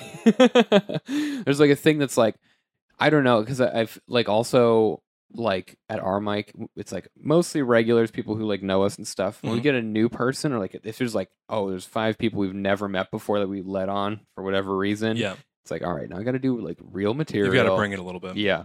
Because I would hate for them to show up to the mic and be like, I've heard so much about this mic. And then I'm finally on, like, great. And then they see me and they're like, he didn't tell a single real joke. Oh, fuck that. Come on. I'm like, it, I'm, I'm here for the riffs. I'm here. I come to Mike's to riff. Oh, Uh, Yeah, absolutely. It's so funny because I'll just like bomb a mic, like host a mic. I will bomb up top and then I will be, I will h- nail every single riff after the Oh, I comedians. hate that feeling. That's such a rough feeling, dude. And I'm like, you guys are walking away knowing I was funny, even Yeah. if my set was bad. But not for the reasons I should have been. right. Oh, I think there's a part of comedy that's like all my jokes were jokes that I riffed. which Yeah. makes me feel bad about my writing. Mhm. You know what I mean? Yeah. It's like, oh, I can't sit down and do this, but I could just do it walking up there. Mhm. And I mean, it's just I, I did this thing the last couple weeks where I didn't actually do any jokes. Okay. I would just improv on stage. Nice. That's And- the best. It was crazy how good it could be sometimes, but then also just how shitty it was most of the time. Yeah. But it's kind of like it just like, it's going back to like losing your expectations about what you're supposed to be doing. Right. And it's like, oh, I'm going to go up there and just try to be funny right now Yep. and not prepare anything and see what happens. Yeah. But it's sometimes you can get good jokes out of it. Sometimes you just look like an idiot. Yep. 75% of the time, you just look like an idiot. Yeah. I, I think it's worth it though. I did that for like a, a month Yeah. last year because I like riffed a set when I was really frustrated one night and Mhm. it went really well. And I was like, oh, I gotta like connect with like the moment and my emotions. Yeah. and see what I can c- come up with. But I think just going up and just trying to improv a set, Mhm. so much anxiety about Yeah. just doing an open mic. Like it's like, oh no, am I gonna say anything? good? That's funny.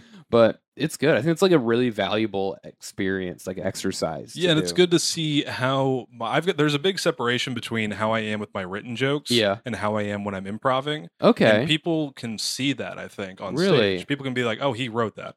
But then when you improv them, it's like, oh, he's actually believes in that and doing this off the top of his head. Interesting. You know Like, what I mean? What, what, what's like the big difference there? Sometimes whenever I write a joke, if I've been doing it for a long time, Yeah. I know the beats to it. Right. I'm going to say it a certain way because it's was written a certain way. And maybe that's just because I'm I'm very fresh in comedy. I don't know how to write them correctly or perform them correctly. hmm But it's it's oh he just wrote that joke and he's telling us a joke versus oh he's coming up with this and he thinks this is really funny. Yeah. and he's letting us in on it. right. Like there's a clear distinction between like maybe how much fun I'm having, Mhm. maybe if I believe in it. I don't know.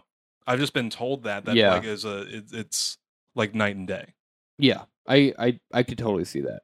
Like, there's jokes. Like, I think what's good that I've been doing lately is just like if I, if a joke, if I have too many like my rat fuck alley joke, Good job. when the when the beats become too clear Mhm. and it becomes too recited, I like just I like back up and I like tell it as if I'm like telling these people for the first time. Yes. Like, and I try to like get more in my current mood Yes. and like engage more. I had this theory, and it may just sound like I'm high, but like what's you want to like get into the mindset that you were writing it in. You wrote the Mm, joke because you thought it was funny, and then whenever you go on stage, you've left that. You're no Right. longer in the room that you wrote it in, right. and you're reading it off of a piece of paper. You want to get back in the mindset of like when Mm, you were writing it, yeah. because otherwise you're just reading a funny joke. Right. Yeah, tha- that's very true. I think like so much of it, like this is something that uh do you, you know do you know Sasha Von D? Yeah. Yeah. He said something good. He's like at the end of the day, comedy is just like fundamentally a bunk a bunch of people just hanging out. Yeah, it is. And when you go up on stage, it's your turn to hang out and make sure everyone has fun. Mhm. And w- come with that, it's like you just have to be like extra present. And like it's like show spots. Like you learn over time that you have to check in with the audience. Yeah. Like you can't just go up and just start doing material unless your material is fucking amazing. of course, yeah. But like you want to like like address something in the room or Mhm. talk to one of them or riff, do a little riff off someone before you to show that like you are there in the moment. yeah, you, want to know? like show the audience that you're part of it. Mhm. Louis C.K. had that. He had a great line once. He was like, "There's talking to the audience." He was like, "You all have nothing in common other than the fact that you're just sitting in the same direction." I I always loved that. Do you do any crowd work? I've been Every- trying a lot more Yeah. recently, and it's I've gotten. Anytime my girlfriend sees me do comedy, she's just like, "You took that riff for, for like two minutes," and I was like, "Is that a good thing?" She's like, "I don't know." But but whenever I do, I like doing crowd work because Yeah. it gets me in a different mindset for my material. And I saw Brendan Sagalow do this the other day. He did it so perfectly. He, it was all the same jokes I've seen him do, all of his great jokes, yeah. but he weaved them so perfectly into his crowd work. Oh, it was nice. so seamless.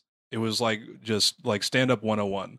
And like I want to get to the point where it's like that kind of crowd work Right. Mm. where people can't tell the difference. Right now, it's like, oh, that's I, there's a thing that I always notice in my comedy. It's like, oh, that's cool. What kind of shirt do you wear? Oh, well, th- you've been on the dating apps. Here's my dating app bit, Right. Right. right? Right. It's like a hard turn into your bit, yeah. and like people can see it. hmm I think about that all the time.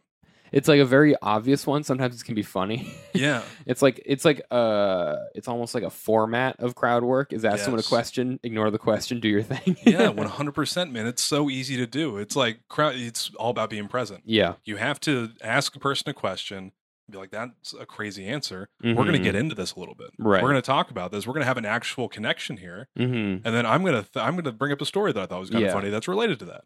Yeah, that's uh, like who last week on the last week's episode was Va- Vanessa Jackson. She said something I like a lot is crowd work is not just like you ask a question, they some, say something, and then you need to say something funny r- right away. Yeah. You can like listen more Yes. and take a step back and ask a follow up and then kind of give yourself more time and then you're kind of relating and then you can build up to like yeah, you've just it's all about listening. Acting, improv, stand-up comedy, Mm-hmm. all about reacting and listening. yeah. Have you ever had have you had Chris Wakis on the show yet?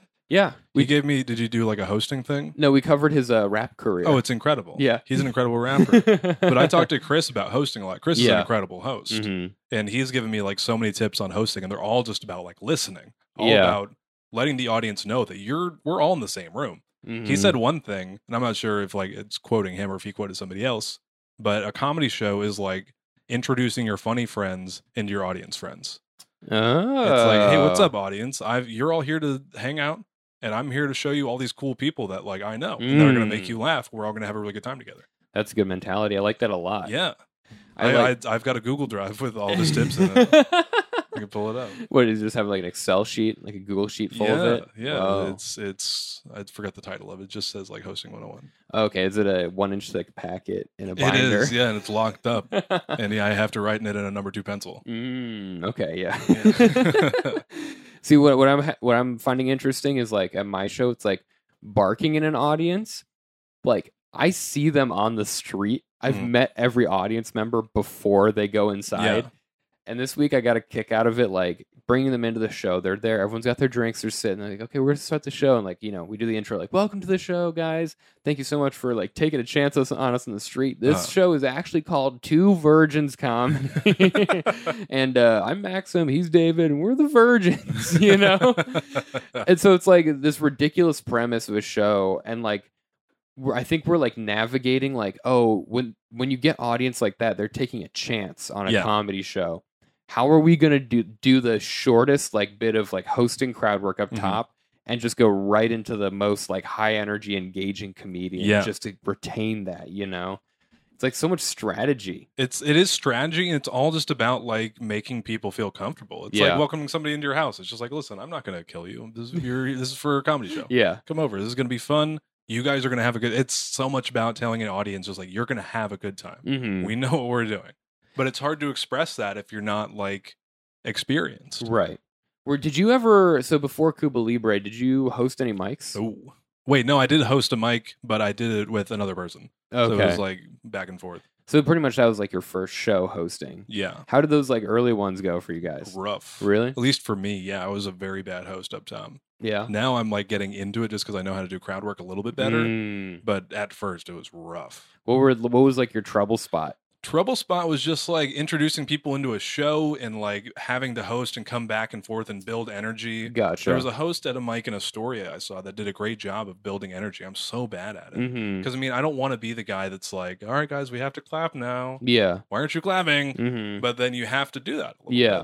bit. Um, I think that still is my biggest my biggest problem hosting, Mm. and it's it's just a hard thing to do.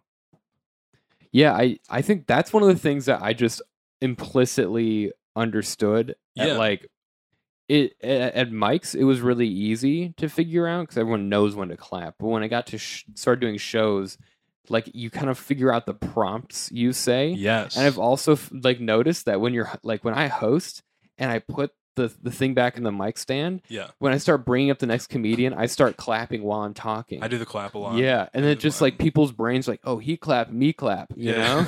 know? there's some there is like secrets people say like you have to clap, you have to get the audience to clap like seven times for them to feel like they're an Mhm. audience and they know when to clap. Wow. But I was talking to another host for one of our shows, and he was telling me like, just get them to learn when to clap. Get right. them- It doesn't even have to be like they have to clap together. Just make it their job. right. Don't make it your job anymore. They'll understand what they're doing at one point. right. Just put it on them. Right. I do like I just do like the very easy cues. It's like, all right, come next to the stage. We have a wonderful comedian. They're on so and so. Everyone, please give it. Please like give a warm welcome to blah blah Yeah. blah. And then when they get off stage, just oh, give it up one more time for them. Like I do the give it up one more time a lot. they just it's It's a good one. it's- I do. You I, should. For all the people listening, I'm waving my hand in a circle right now. Yeah. Whenever I bring people up, I wave my hand in a Oh, circle. really? I'm just like, all right, let's let's start clapping, everybody. Okay. I'll do yeah. that a lot. Yeah, I do. I just do the clap Yeah. like at the mic stand. but- it's just so it's. oh, it's- I also point. Lee said you point a lot. You do point a lot. Yeah. Yeah. Lee called me out after we did Wobbly Ladder Mic for like s- like three or four months. She was like, "You just are up there, and the impression of you is just pointing." It's with on both cue, is what hands." it is. Yeah. It's on because you'll be like, all right, everybody, give it up for your next comedian, Yeah. and you'll point like on cue every time. Yeah, it's like you clap for them. It's a good move. Yeah. It's a good move, I think. I wish I had that move. It's very instead like, of just the little t- finger lasso. Yeah, yeah, that's what I'm doing. I'm I'm lassoing up those applause breaks. Oh, it'd be funny to go to Party City and get one of those sticks with the hands on it, the clapper sticks, and just like shake that. All right, everybody. Oh, get maracas. Wouldn't that be crazy? Like it's uh, you turn a comedy show into like a baseball game, and you give them like those bam sticks whenever they walk in. uh, a v- vuvuzela, like the Vuvuzela. soccer horn. I want to do that at my show. I'm going to start doing like be the first ten people to buy tickets to Cuba Libre this week. You get a free bobblehead of Chase Shanahan. Get a tiny baseball bat. Oh my gosh! Can you imagine doing a uh, limited run of bobbleheads? You print ten of them, and it's like nine hundred dollars. It's totally not worth it. you have to get someone to like custom 3D model this thing Yeah. in like SolidWorks. And the problem is, like, you can get 900 of them for $50, but if you get 10 of them, it's 900. It's like Yeah. business cards. You're like this is this was totally worth it. I yeah, swear. yeah, yeah. I, we made so much money back on this. we're actually uh, we're we're debating what kind of merch we want to get for the show. yeah. and I I I re- I'm a sticker guy, so I'm gonna make two Virgin stickers. Oh, But that's my fear is that no one will put them anywhere because it's it says two Virgins on it. People put stickers places. Our Google account got flagged because Virgins is in the title, oh, yeah. Um and we had to prove that it was a real account. But it's it's all good now. I'm glad. I'm glad you went through that. But it was uh, a little concerning because me and Dave were cracking up about the name. We're like, this is so dumb. It's That's pretty hilarious. funny. and then we were like, oh no, we have to interface with like business owners to get a show. Yeah. like they have to be okay that the name is this. Yeah, and people are gonna walk into their bar and be like, "Hey, what's going on downstairs today?" And they're just like, "Um, two virgins comedy. Yep. Can I get you a drink?" no, don't actually go down there. Dude, it- it's like the the name is funny and like it one thing I appreciate is we do have this like background theme of like virginity. So it's just easy like crowd work up top. Yeah, one hundred percent. Like last last time I was just like, Dave, what's the most vir- virgin thing you've done this week? And he got to name some. We picked someone in the crowd and asked them and it's like just like Yeah, you have a Yeah. you have a topic for the show. Exactly. So it's like it's dumb, and we're gonna definitely do some of the same jokes over and over about it. But if the audience There's a leaves, new and come- audience yeah, every week. Come on, forget about it. exactly. Just like they will, it'll be fine. so it's like it's it's so fun. I don't know, and like you're right about just like running your a weekly show. It's just like you always have a spot to perform, Mhm. and like last summer when I was doing Little Panda with Lee. That one was just like an outdoor show, Yeah, and that one just hurt my spirit because it was just like I was always carrying the shit to the spot. Yeah. And then we get to the spot, I got to set up. I got to do yeah, that photography. stick with the panda on it. Yeah. And oh my God. And just like the will they, won't they have an audience Yeah. every single time? Oh man.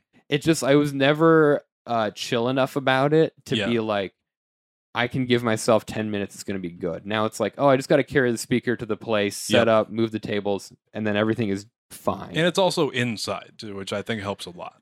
Surprisingly, For some reason, it helps so much. It's almost like they've been doing comedy indoor for a reason. yeah, yeah, yeah. Four walls makes comedy, I think. Four walls is what does it. I- Dimitri Martin said the best rooms for comedy are the worst in a fire. I can confirm uh, the room my show is in would be terrible in a fire. Terrible in a fire. Yeah. Tables everywhere. They're heavy too. Everyone tripping over each other. yeah. But it's like doing it outside, I think, was so fun because there's an element of like chaos and surprise. Mhm. And there's always room to riff on somebody or something for sure. that has rolled through the middle of the show. yeah, there's a you lot know? of distractions. It could be like a good thing or a bad thing, I think. Right. Because you, the ones in Central Park, that, or not Central Park, in Prospect Park, you would do, there would always be like nine birthday parties. Oh, oh, I was so you would have Ed pissed. Sheeran on one side, you would have Dua Lipa on the other. Yep. It would just, there was so much going on. it was like It was really, really bad. And we moved it to the waterfront in Dumbo. And then it was just weddings. It was weddings, engagement photos, and then it's like you got the Q train, and then you got the ferry, and then you got helicopters that yeah. The Q train was much louder than I expected, are too. really loud. Yeah. And like the helicopters were always flying over the East River. I'm like, oh, do you guys just do laps? Interesting. That's their beat. So that was like all those factors combined with is anyone here actually going to stop and listen?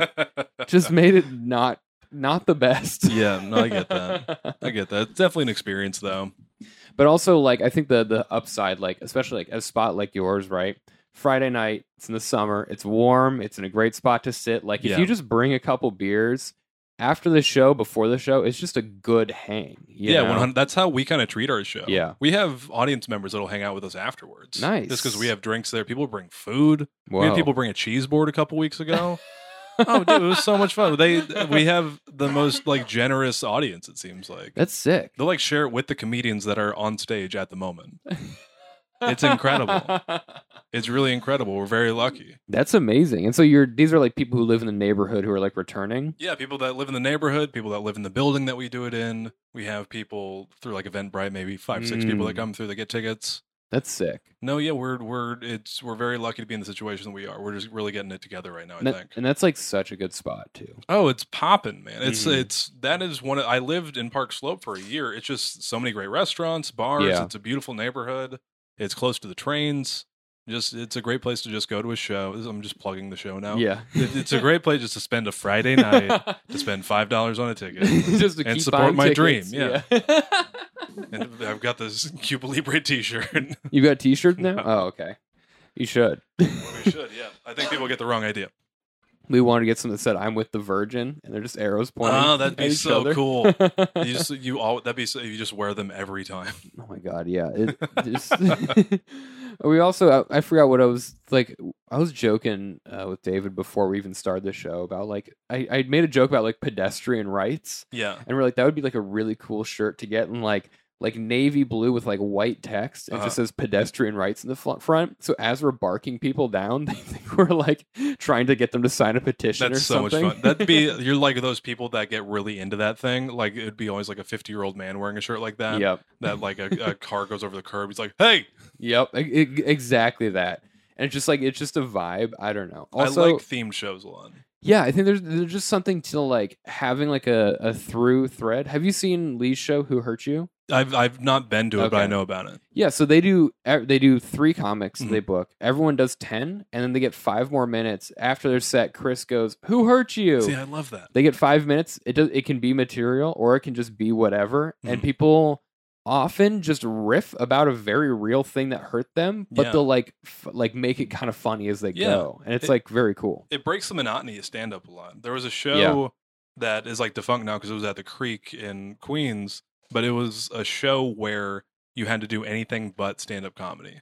It would be comedians that would do anything but stand up comedy. Whoa. And one of them, my favorite one, is it's Joe Para and Dan Licata, and they're just singing Neil Young's Harvest Moon, but they would just break dinner plates while they were singing it. it's one of the best things on YouTube right now. It's Whoa. incredible. That's awesome. That's such a fun idea for a show too. Yeah. Especially booking comedians to not do comedy. Yeah, get comedians to do anything but a set. so good. Yeah, That's it's, so it just funny. breaks the monotony. It's fun for comedians to do something different. It's fun Yeah. for audiences to not go see a fucking stand up Mhm. show. I think one thing that has really um been great in like stand-up shows is like when anyone incorporates any amount of music Mhm. into a stand-up show, like um God, what's his last name? Is it Phil Risden? Yeah. When he has the the jazz band, Yeah. they, so th- for the audience, he has this like show. It's weekly. Lots of people come to it, and they have like a jazz band, like a upright bass dude with a guitar, dude with like I don't know, like some drums. Yeah. And they just before the show, they're just jamming, and during the show, like comedians will like love that. let them just jam during their It's sets, so cool. and it's like such a fun element that just it makes it different. It's you kind of know? like the poster thing again. You're you're Yeah. making comedy multimodal. It doesn't have to be. It makes it just like kind of like a vaudeville thing, kind of like a variety show thing. right. You get multiple things in this, and it kind of like creates a picture in your mind of what comedy could be. Yeah, exactly. It's like at the end of the day, it's like yeah, we're all like serious stand up comedians, but like in the scope of what an audience is coming to see, they Yeah. just want to be like entertained. We're just entertaining people. Yeah. That's all we're doing. We are we're entertainers, or at least we're trying to be. yeah, exactly. So it's like just adding like little things in there just to keep it spiced up. Yeah. I don't know. It's like it's that's going back to like creating lineups. You don't want the same like monotone dude talking the Mm. entire night. You want to get somebody who maybe does something musical. You want to get somebody who does one liners. You want to Mhm. get a bunch of people doing different things. Because Oh. then the audience isn't just like, oh, this is what stand up comedy is. Right, exactly. I've been like like I'm going to ask you in a sec, but like one thing I've been keeping in mind is um like the energy levels of everyone I'm booking. Mhm. It's like okay, we got three people who are like middle to low energy. We definitely need a high energy person. Yeah. Like even though those three people are excellent, we need someone to rope them in, you know. I think about that a lot. So what kind of stuff do you when you're booking your show, what do you look for? I look for Not just me. I was gonna I was gonna get to it. Um, no, I look for just like comedians I like, comedians that I want to know, comedians who Mhm. like I who inspire me, and hmm then I also look for like different energies too, like you kind of said. Yeah. I kind of look for just okay, we've got two dudes who just are like storytellers, Yeah. just say like jokes. I want to get people maybe like a musician who has jokes or Mm. like does like musical jokes. I just said that like I just learned about what it was. He like a musician who does jokes too what do you call those people? And then like maybe just somebody who's like loud, somebody who's Mhm. quiet. You, I, I like making it different. It's kind of fun because your audience isn't going to be homogenous. Mm-hmm. Right. You want to please everybody there, and if you have a little bit of everything for everybody, you might get closer. Totally. I totally agree. I've been like thinking about like I well like booking for there's so many considerations and this is one of the stressful things I feel like I've learned just having a show for like a month Mm-hmm. is like one you want to book all your friends but if you book all your friends like you're not going to get it like audiences to come out like you need to get some bigger people Yeah, you need to shake it up like you need to like if i booked all my friends people would be like there's a lot of dudes on this lineup so it's like you gotta like shake it up like we're committed to like two men two women try to like mix it up for diversity yeah. I try to do the same thing. try to keep our friends in the loop and like get them spots when we can but also it's crazy because it's like oh when you think about how many friends you have that you want to book and how many comedians you want to book it's like oh there, there's people i'm close to that i'm like oh i'm not going to be able to get to you for like four or five months with just Yeah. a weekly show this is insane yeah, no, I mean it, I'm generally like unbothered by it okay because I have no soul. but it, it- no, I'm unbothered because I mean there are shows around here, and like Yeah. I think we all kind of get it. Like if I I've gotten to the point I was really like reaching out to people and stuff a couple months ago. Mhm, I'm just like there are so many shows they don't need to book me. I'm fine. yeah I'm doing good on my own, mhm. and it doesn't mean anything if they don't book me. They have a comedy show and Right. they want people to come, and I'm gonna bomb on purpose on their show. so of course they're not gonna want me back Right. afterwards. See, I, I feel like I'm like if people book me, I'm like it's like a little extra treat. But now that I have my own show and it's going decently, I'm Yeah. like okay, this this feels good though. Because yeah, when people are like, oh, they have a good show, it's like oh, that's basically what I like. The same validation as like sure. doing another one. You I get know? that. Yeah, and it's just like I think having your own show just makes you feel good about being a comic. You're just like, okay, this feels like what a comedian does. This feels Right. like a comedian has a show that his friends come on, or her friends come on, or or their friends come on, Right. whatever your friends, whoever your friends are. Um, it feels good just to like be a part of the community. It's really you putting your foot down and and just being a part of the comedy community Totally. instead of just being somebody who happens to partake in it. Right. It's like going from I call it like the uh I don't know. The, so there's like, you know, there's like a when you're just an open micer, just a comedian and you don't have a mic or a show or any other like I call them resource, Mhm. you're kind of This is like a game of Catan. yeah, very much so. It's very like y- y- as a comedian, what are you bringing to the community? You are bringing your jokes and maybe your hang. Mhm. And so if people book you, they're like they're doing a favor for you almost exclusively unless you're the funniest fucking person they've ever seen, you Yeah. know. But once you start giving back and you say you host a mic or you host a show or whatever, now you have a resource that you're actually putting energy back into the community aspect Yeah, I totally agree with that. and it's like you you kind of figure out that give and take relationship and i think per, like hosting a mic makes you a better open micer Mhm. hosting a show makes you a better comedian and like person on a show Yeah. like you just get the perspective because like when you're an open micer you don't get booked a lot and like if you're doing the thing where you're sending out tapes to everyone you're like why aren't they responding why aren't they responding like some people like they just don't hit me back up don't say anything Then if you produce a show and then people start blowing you up with those messages, you're like, oh, Yeah. there's a reason they don't watch it. Yeah. Like, If you're listening to this, I've probably sent a tape to you. yeah. At- at You this did- point. how many? You've sent a lot of tapes. I send a lot of tapes. Yeah, 'Cause I think I- I'm just trying to perform more. I'm trying to get people to, okay. you know, and I'm also wearing a nice outfit in my tape. So I want people to see it. I like. I've never sent a tape. I think I did it one time because someone someone got me a spot on a Zoom show that Mm-hmm. their friend ran, and their friend was like, "Hey, just connect to see a tape real quick." And I was like, "Okay, yeah, here." But I haven't sent tapes. I- Yeah. I, don't know. I I just like I call it the levels of bullshit. Yeah. Okay, you're if you're an open mic or comedian, you have a certain level of bullshit you got to deal with, right? Yeah. Just getting spots on a mic, hoping you get you get booked, like just general stuff as an open mic host, you have new levels of bullshit, which is like Interesting. people like hitting you up. Like one of my pet peeves, if I host an open mic and I post about it, just DM me, say, "Hey, do you, hey man, do you have a spot?" Or can I get a spot on this? Yeah. Like easy. There's some people who will type out like a fucking paragraph, and I'm like, "Yo, just say you want a Like, spot." can I just get a spot on this? Right. And so it's like then you got that level of bullshit. Then you got people who are like, "Oh, I need to go up early" and like stuff, which isn't a big deal usually, Yeah, but it's usually not. you get like open mic host kind of bullshit and then when you're a show producer you get the biggest level Mhm. because it's then it's like people are like hanging out or like there's a dude who I've literally never heard of or seen any anything he comes to the first show 2 Mhm. virgins comes up the stairs TV. walks right up to me shakes my hand goes hey I'm so and so I'm a comedian I would love to do this show sometime and I was like okay nice meeting This is you The first one. and then he leaves and I was like oh so you, I've never met you I've never fucking Yeah, seen like, do you you work here? like yeah and then y- you don't even stay for the show it's Yeah. like what was the point of you introducing yourself like Yeah. if i see you again i won't even recognize you and i'll Yeah. probably be like yo that was a weird thing he did yeah, it's, um, at, there, at some point, it feels like you want to show people that you also enjoy watching comedy. right Because I mean, doing a show is mostly watching comedy. Right. You're going to be on stage for 10 minutes. yep The other 50 minutes or whatever, how long a show is, you're just going to be sitting there. yeah So like exactly. to show people that you enjoy what you're doing. Um the one the one bullshit thing that I hate and this may just be a personal thing cuz I know comedians do this is like just waiting for people to show up for the show. At my show, Uh. the enti- unless everybody's there, it's me standing outside the doorway just like Uh. just looking down the road where the subway is and oh, just like yeah. waiting for people in the sun. oh it's the worst Yeah, yeah, yeah. this okay i'm i'm a i'm i have a joke about this now but i'm like s- hyper punctual yeah. and as a show producer my thing is is even when i was like doing photography and stuff i'm gonna be at whatever show i'm on i'm gonna be there 30 minutes before the flyer time Yeah. because i want the producer to know at the very least you don't have to worry about where i am Yeah, I, I'm I here. hate being late to places. Yeah.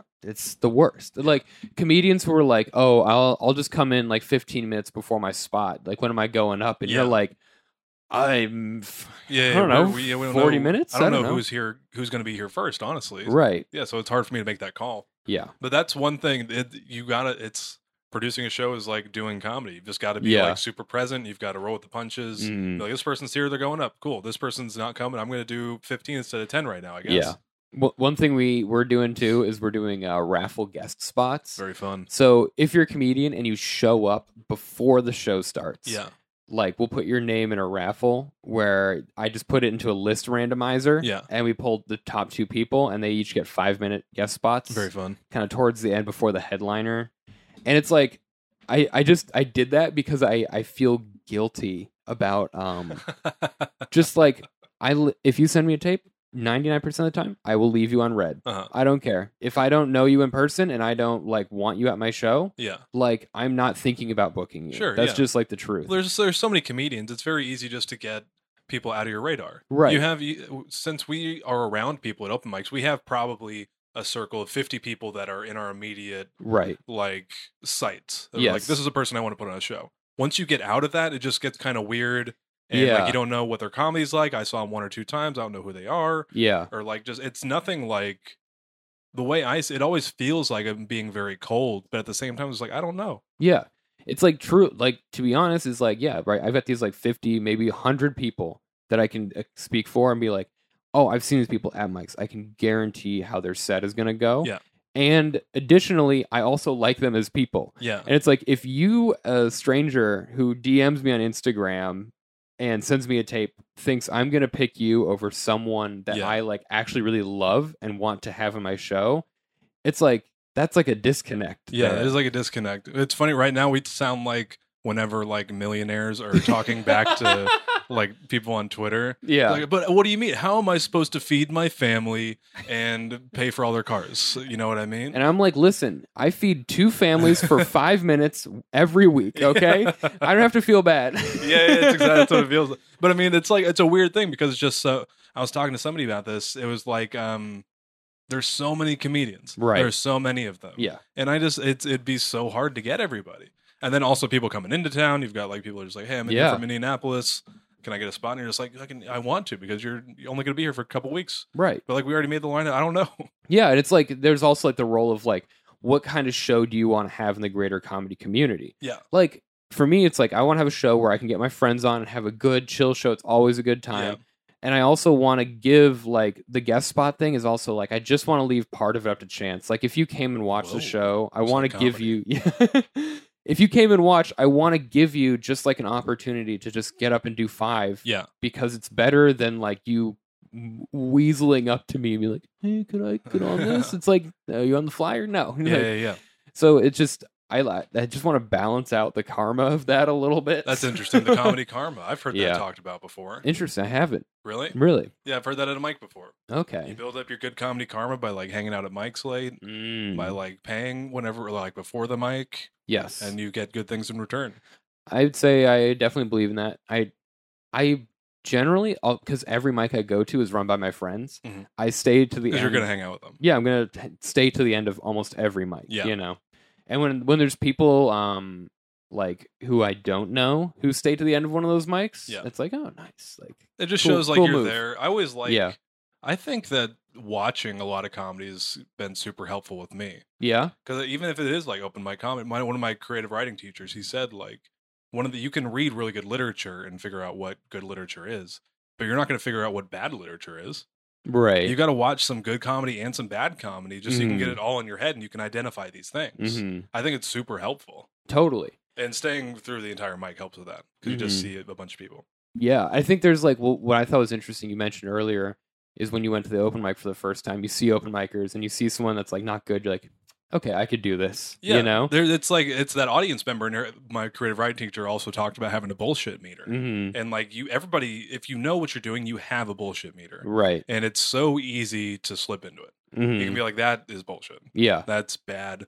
You shouldn't have done that. Right. and then you know when something's good. It's like whenever you see a bunch of open micers on a lineup and then a really good comedian, Yeah. it's like there's such a palpable difference Yep. between like even if like an open micer is very good, even if a comedian's really great, between them and somebody who's professional, yeah. you can feel it. Oh it's yeah. like oh sh- well, I didn't know I could be that good. you know? Yeah. No. There's like sometimes you're at a mic and you like you just for some reason there's a credited comedian there, like a really good person, and it's just like you see them and you're just like in awe. You're like, what am I doing with myself? Yeah, And then you see their set and you're just like oh shit, that's what comedy is. Yeah. They like I uh, yesterday this was fun. I went to a mic and like the first 3 people in a row didn't move the mic stand. Like Ugh. the most awkward microphone pull out and then the core instead of just asserting the mic stand and moving it, it's Yeah. like the like you pull the mic out and it's tangled in the stand but you don't touch the stand. Yeah, it's like it's almost like if you move something rigid, you won't tangle it up, but if you move something that is a wire that's going to get tangled, Yeah. 100% it's going to get tangled up. Exactly. So just like three people in a row, I was like, okay, you guys are like super new. Like it's just how it is, you know. it's like kind of fun. It's fun. it's fun because like you remember when you did that, and you're Yeah. just like, oh shit, it took me so long to figure out how to do Yep. that. And now I'm watching it, and it's almost like second nature. Yeah. And it's also crazy when you start because you're looking to everybody as if they're better than you Mhm. generally. And you're looking up to these people and you're like, oh, they do all these things. Like, I got to figure out, I got to find my place. Yeah. And then once you get more experience, it's like suddenly you're looking back on people who are newer Mm. and you kind of learn, like, from watching brand new comedians, you learn things almost like not to do in a way Yeah. because the error becomes so much more obvious to Yeah. the audience Mhm. where it's like, y- like uh, one that one thing that always cracks me up is when a newer comic makes a joke and goes, uh, "And I uh, forgot to write a transition, but uh, how about this Yeah. or whatever." It's like, oh, being better at comedy, like once you get further, it's like, oh, no one is sitting on the edge of their seat waiting for your transition. Yeah, nobody was really listening. You can even just change jokes and we Yeah. wouldn't even notice. I think Daniel Tosh had a bit about that in one Really? of his albums. It was just two crazy different jokes. Mhm. And he was like, No, I wasn't at the fucking mall. You just get to the next joke. If you wanna hear it. Fuck your segue. Yeah, I love that. It's like, and one thing also is like, um, I sit in on a mic at I, at the end of a mic to do one of my like shows. I do like this live podcast show thing, and at the end of the mic, I'll see like new comedians go up, and they'll do like a whole narrative arc, Yeah. right? Where they're like, oh, my whole five minutes all has to be one chunk of Yeah. like my story. Man, I wish I could do that. No. And I'm like, I this is like it's funny because if you've ever written five minutes at once, Mhm. none of it is good. yeah, because you have to. Whenever I do like long stuff, it's always like I'm going to do three mics, listen back. Oh, I wrote one good line, yeah, and now I have to like comedy for me is like building the sandcastle yeah, because you build it up, the waves come and knock down everything but the base. Then you have to build it up again Yep. until you have like a full thing again. yeah. And it's like every time you do comedy, it's like I write maybe three pages of stuff. I Mhm. try it all out. This one line and this one premise came out of it, and now I Yeah. have to go back and write around those two things. Yep. Or like I, I'm always sad if I have to let a chunk go because I'm like, like oh, this is like this is a funny thing, but I haven't figured this out. But like the other two thirds are great, so I have Yeah. to drop the part that I feel like adds some good flavor and context, but it's not like 100%. doing it, you know? One hundred percent. It's it's such a like a it kicks you in the balls, but after you do it enough times, it's like oh, we got to do it, get it out of there. Yeah. Got to kill your darlings, just like Yeah. Faulkner or whatever said. I forgot who it was. it's like it, I think it, like the tragedy is like is you come to grips with just the idea that all of your jokes are just like temporary to Mhm. who you are as a person right now Yeah, and also when you write something that you think you're excited about if it's not good you just you just have to let it go Yeah. you know it's got to be good. It's got to be good because you're gonna if it's good, you're gonna keep being excited about it. right I think Stephen King talked about it. He was like, don't write things down immediately. He was like, if it's a good idea, you're gonna remember it, which is a hot take. But he Hmm. also writes a book a minute. Mm. he he just remembers a book a minute he That's probably a- remembers ten. See, one thing I like, I definitely like when I started doing photography, I kind of learned the same thing and kind of back applied that to comedy. Yeah. Like there was one time I was sitting on East Broadway in like the Lower East Side, right? We're eating out at this table and there's like this freaking like like thousand person like convoy of kids on bikes Mhm. just like cycling through the city. Like seriously, they were riding by us for like 10 minutes, right? Wow. they're all doing wheelies and doing crazy stuff and jumping over stuff. So I get out my camera and I'm trying to get pictures of them doing wheelies because it's like a perfect like frame. Like Yeah. it, it looks awesome. And they all ride by. I'm done. I got a bunch of shots, like 15 shots or something like that. And then I realize that I had auto focused on them. So if I focus on them and they ride forward and then I Yep. take the picture, they're out of focus. Yep. And I was like, I lost. These are all great shots that are all blurry. And Mm-hmm. I just realized like that's just like part of the art. Is just like shit. You see, you're gonna see it. If you get it, you get it. If Yeah, you don't, it's Just gotta gone. keep trying. It's just yeah, Just do a bunch of stuff, see which one sticks. If you got a great photo out of that, then maybe like the other 14 sucked. yeah, You're not going to worry about the other 14. You got one out of it. exactly. And nobody's going to ask about all the other photos you yeah. took. You know what I mean? yeah, It's like doing stand up. If you go to an open mic and you try five minutes and you get 30 seconds out of it, you do that 30 seconds at a show, nobody gives a shit about the four minutes and 30 seconds that you bombed on at a mic the night before. You- it'd be funny. Like you had this one joke. I was just thinking it'd be really funny. You you did this joke at Wobbly Ladder forever ago about not having a tree house, having a gravel house. Yeah. I was like, like imagine just doing like a quick bit, like yeah, I didn't have a tree house as a kid. I had a gravel house in my driveway, and then like an audience member raises their hand, like, how big was it? Like, do you have more jokes about the what, what what color was the gravel house? Do you Like, have a joke hilarious, about like- this? The one, uh, I just imagine like one person at an open mic that you hate shows up at all your shows. It's like, hey, where's the other two and a half minutes of that? yeah. Remember how you bombed terribly last week? Where'd that oh, go? Oh my! Oh, someone that f- always follows you at an open mic and then just does the material that you threw out last Oh, that's week. funny. I like that. just to remind I you. always had the idea. I was talking to somebody about this, just like going to an open mic and just doing the last person's whole set verbatim. just going up and like, hey guys, what's up? I mean, you probably remember this too, because uh, back in Boulder, there was times when it was like we would we could do people's sets verbatim. Yeah, You know exactly. You you hear the first word and you're like, oh, I love this one. yeah. I love this entire set. we had like there would be like nights where it'd be like, oh, one of the mic hosts is like out. This person has to host, so that person that's guest hosting is like, all right, I'm not them, but I'm gonna do their material.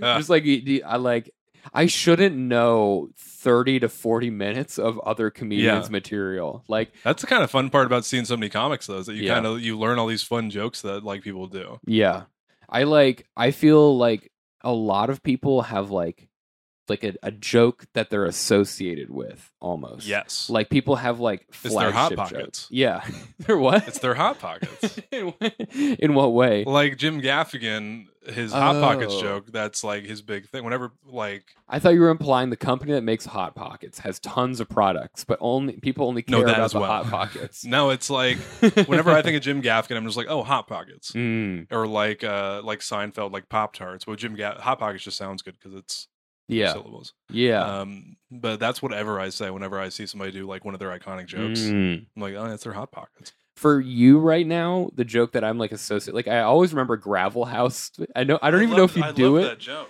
because the Gravel House to me is just like such a sad thing. Yeah. and- but it's so funny. It's so uh, everybody in my neighborhood had trios. It's so it, I love that one, but also your bit about blacking out and how it's just See, I like stopped doing that one too. really. Audiences get real sad at that, Oh, which uh, is sad. because I like the idea of like when you fall asleep in the car and you wake up in your bed and it's like your kid again. Like it's what it feels like, right? it's like it's so smart and it's Yeah, like thank you. I think it's really funny. It's funny that the audiences get sad at it because Yeah. comedians are like hilarious. I need I need to work on it then, just because I think it's hilarious because it's it's just like that, but instead of just like sleeping in the car, it's me like puking over a balcony, yeah and I don't remember any of it, and then I just wake up in the shower.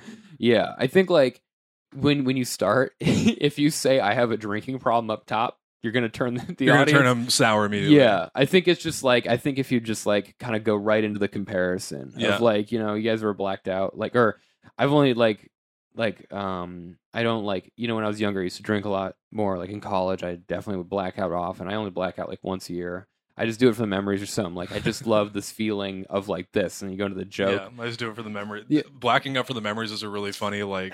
is, it, is that an oxymoron or is that just like an ironic? that, that that is actually kind of funny to Yeah, think yeah, about I, I like blacking out for the memories. you the can ones take that, I that. lost. you can take that I like blacking out to lose the memories. But it's also like it's like if uh, a comedian goes up on stage and does does a joke about like, oh yeah, I used to be like a heroin addict, and here's this funny thing. Versus, oh, I am a heroin addict, yeah, yeah, yeah, for sure. and this is a funny thing. no, yeah, I like, just noticed it turned people sad a lot. So I'm I'm Yeah. Oh. workshopping. I'm doing like three stories right now. whoa. Yeah, I'm trying to get those off the ground. I'm trying to pitch these right now.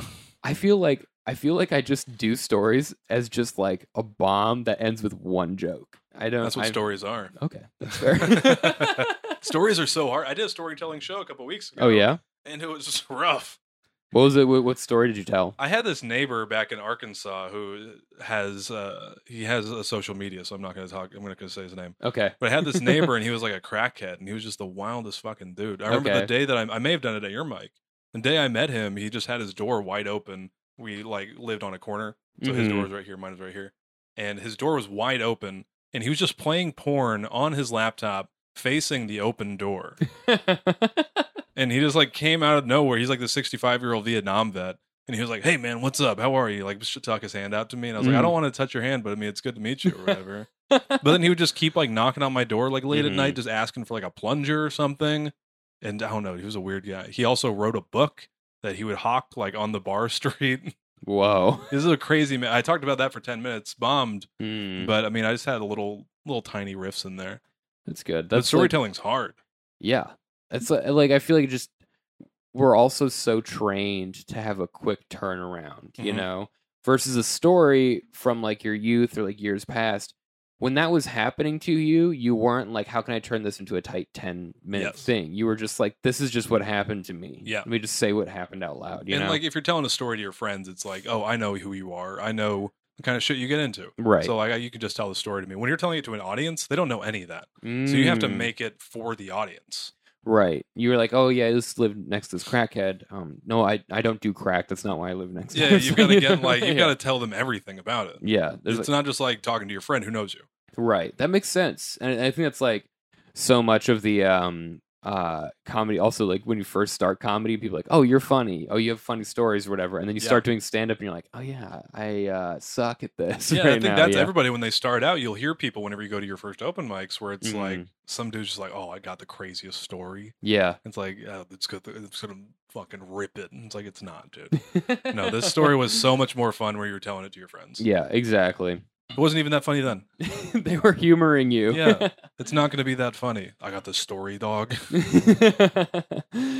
okay, so we've actually gone pretty over time, but I I end with the typical question I'm going to ask you. Oh shit. So, in your uh, comedy journey, is there a theme or a lesson that you stuck to? Not necessarily in your content, but is there something that you tell yourself when you wake up and like do stand up every day? Do hey, a I don't do message? stand up every day. Oh well, you know Um, it's probably to do stand up every day. what? what- What's your motivating thing? My motivating thing, I just want to be like really good at it. I think. I think whenever I get up on stage, I try to, or maybe not even when I get up on stage, is I try to like wake up and be like, what are you going to do to make yourself a little bit funnier today, or like to make Mm. yourself better at this thing, whether it be writing, whether it be watching a special, whether it be doing a set. I don't know. I think I'm just trying to get further and further into who I am as a comedian, which sounds like so fucking wanky No, it makes but- sense. like trying to get away from just oh I'm a comedian I tell jokes. Be like, what does Chase Shanahan do as a comedian? Right, right. It's like also the like improving with the goal of also kind of finding your identity in all Yeah, of it. Yeah. Because there's so many comedians where and like comedians are great because jokes are so much fun and everybody can write a joke. And If Right. you become really good at that, that's perfect. But what makes like what makes the jokes I tell any different than everybody else at this open mic?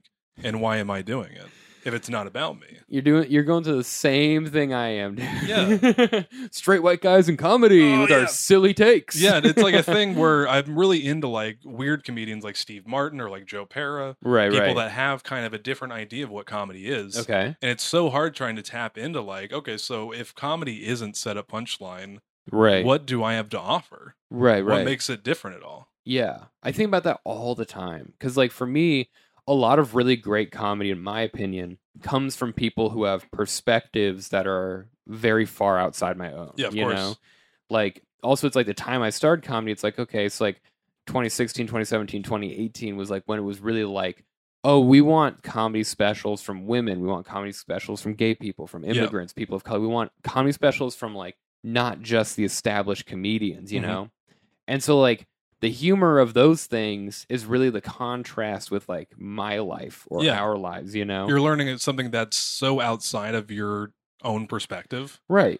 So it's like you're like, okay, one, I'm I'm hearing something that's entertaining me and making me laugh. Mhm. Two, I'm actually learning something cultural or Yeah. something about someone else that kind of creates a more human connection. Yeah, of course. For me, when I get on stage, I'm like, okay, I'm gonna do my silly bits. Yeah. Like I'm gonna try to speak to who I am, Mhm. and hopefully some of my bits give you a picture of what I'm like. But other than that, like I think about identity all the time Yeah. with stand up because it's like it's true. It's like what sets me apart. It's like there are people like in my demographic who I think are funnier than me.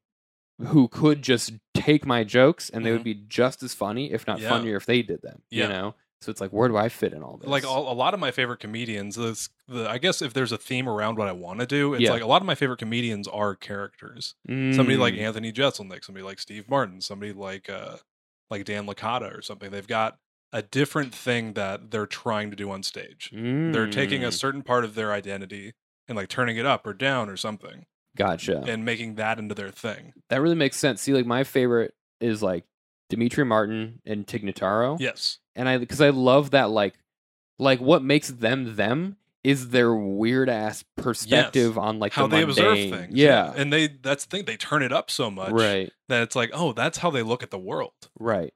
And I think that's what, like what's so fun and fascinating. And I don't think I'm at the point where I can write things that are in that voice Yeah. for me. You've just you gotta know? keep doing it and like just figure out wh- how you say things. Yeah, I'm literally just like right now. I've like the best joke I've written this like the last two weeks is about how um, like the kids who wore Naruto headbands to high school had like more confidence than all of us. You know, So true. it's so true. And uh, I wrote one about yesterday about how Lee loves The Big Bang Theory, Uh-huh. and apparently in China, people fucking love that show Wow. because it's like apparently very wholesome and like they just love the like just how it is. It's crazy. And I was like, you know what's crazy is we're being bested by a country of 1.4 billion people who laugh at those jokes. Yeah. like I got a I got a spam call from mainland China today. really? Yeah, I did not answer it. Hmm. Yeah, probably Should've. probably good call. I don't know. Should've. It'd be uh, maybe expensive to answer. it. I don't, I don't know if they still do that for Oh, yeah. international calls. I'm just so separated from it now. just have a cell phone. How much does this cost? You? Do I have to put an extra nickel in the charging port? Is for this phone call? this toll free? Should be. It should be at Toll this point. house. It's like it's a fucking satellite. How expensive is it? You got to go through the satellite. It's already up there. there. We're not have to put the satellite back. All right, the cost was launching it, and I Yeah. pay for launching it monthly. Don't charge me more. It's That's just our hot take. Is yeah, What's the deal with satellites? why do I, so I, why do I have to still pay for a phone? dude. I've been okay. There's this bit I'm working on it right now. I don't know if it's going anywhere, or if it should just be a sketch. But I'm doing an impression of Jerry Seinfeld going to the therapist, and the bit is he goes, uh, "Today," or he, he does like the I- Already a great Seinfeld. Yeah, I do. Uh, I do the comedians in cars uh, getting coffee kind of intro where he goes, "This is a beautifully preserved 1954 human male from Long Island, a perfect vehicle for my guest today, my therapist." and he goes there and it's like, "What's on your mind, Jerry?" And he goes, "What's the deal with me? That's pretty. Good. Has anybody noticed me?" Well, I thought it'd be I thought it'd be even funnier if it's just Jerry. If Jerry wasn't on stage, he would be bringing those things to like a therapist. yeah. Like, what is the deal with Pop Tarts? okay. See, I was like going really ex- existential. Like I told it on stage for the first Yeah. time, where it's like, he's like, everybody acts like they, or, or everybody has consciousness, but nobody acts like it. What's going on? yeah, it's like it's just go like a step earlier. It's like Yeah. Jerry is trying to understand taxi cabs. yeah, exactly. And he has to pay for somebody to help him. yeah, I was just like, I, I love this idea that's like Jerry, like he this like ob- this observational humor, but pol- like applied to just like the fabric Self-observation. of his like reality, where he's like. he is the car he's driving to the therapist and he doesn't know what's going that on is so with it. deep, though. yeah Maybe he is the car the entire time. He's Yeah. just trying to find himself. i looked up his birthday so i could say this is a beautifully preserved 1954 human male What's what's Jerry's uh, what's Jerry's sign? i don't know Oh man, I, w- I- I- I wonder if it's like uh, something straightforward because that would actually be pretty cool let's see jerry seinfeld birthday I feel like he's a summer guy. april 29th Oh, so is he a Taurus? i think that's a taurus Um, Whoa. let's see I do get big Taurus energy from this is this is your third podcast or your fourth podcast, which uh, taurus the uh, which um, zodiac signs are celebrities, and you just have to guess. that, that, that's the whole podcast That's the premise whole podcast. Yeah, Just we sit down every episode and we're like, okay, name Tauruses, and we're like, you have to find uh, a celebrity, and like you go through all their things, and you have to guess, and at the end of the podcast, you reveal it. That would be. I mean, that's a lot of work. It's pretty niche. That's like a. That's basically like a research podcast about like entertainment news, but Yeah. with a birthday at the With a end. birthday at the end, and you get to, you, there's a new cake every See, it's a birthday. what would be boring about that though is that like every celebrity you do, you'd find out, and then everyone on the show would be like, oh, that's so true. Yeah, You know? That's Just the should've climax. Seen it. Oh yeah. Huh. Oh yeah. You get that's crazy that you think that you'd guess correctly every time though. you There's just have like 10 for 10. like I feel I feel like yeah, no, there's no way. There's no way I could guess. Like I'd feel like I'd get 10% of them right. Yeah, I'm into zodiac signs whenever I'm depressed. Yeah. I'm like I, maybe somebody else should take care of this for a little bit. What are you? I'm a Taurus. Oh, you're a Taurus. May 11th. Oh, okay. I'm a Leo. Leo, I don't know Would- what date. I only know Taurus. It- okay. You only know Taurus. Yeah, I don't really care about anybody else. See, I like I know all my like adjacent signs. Yeah. Basically like I know it's like um Gemini, then Cancer, then Leo, then Virgo, then Libra. See, I didn't you're just speaking Uh, Scorpio. Spanish to Yeah. me now. See, cuz I just speaking know Latin to me. I I found myself in my life having like all of my friends were Virgos or Cancers, Huh. and it was like what does what? It just it didn't make sense to me, and so I got kind of into it, and then so when I find out what people are, it's like it's it's that dumb moment, it's that boring podcast It's, it- reveal. it where is they're like, always like unless they're your sign, it's it is less than like an oh. yeah. If they're your sign, it's like oh. oh. But if they're not, it's like oh. Yeah. Cool. it's like, oh, I should have known. Okay. I, I thought should it have could- seen it the whole time. Should have seen it the whole time. It makes total sense. Yeah. yeah.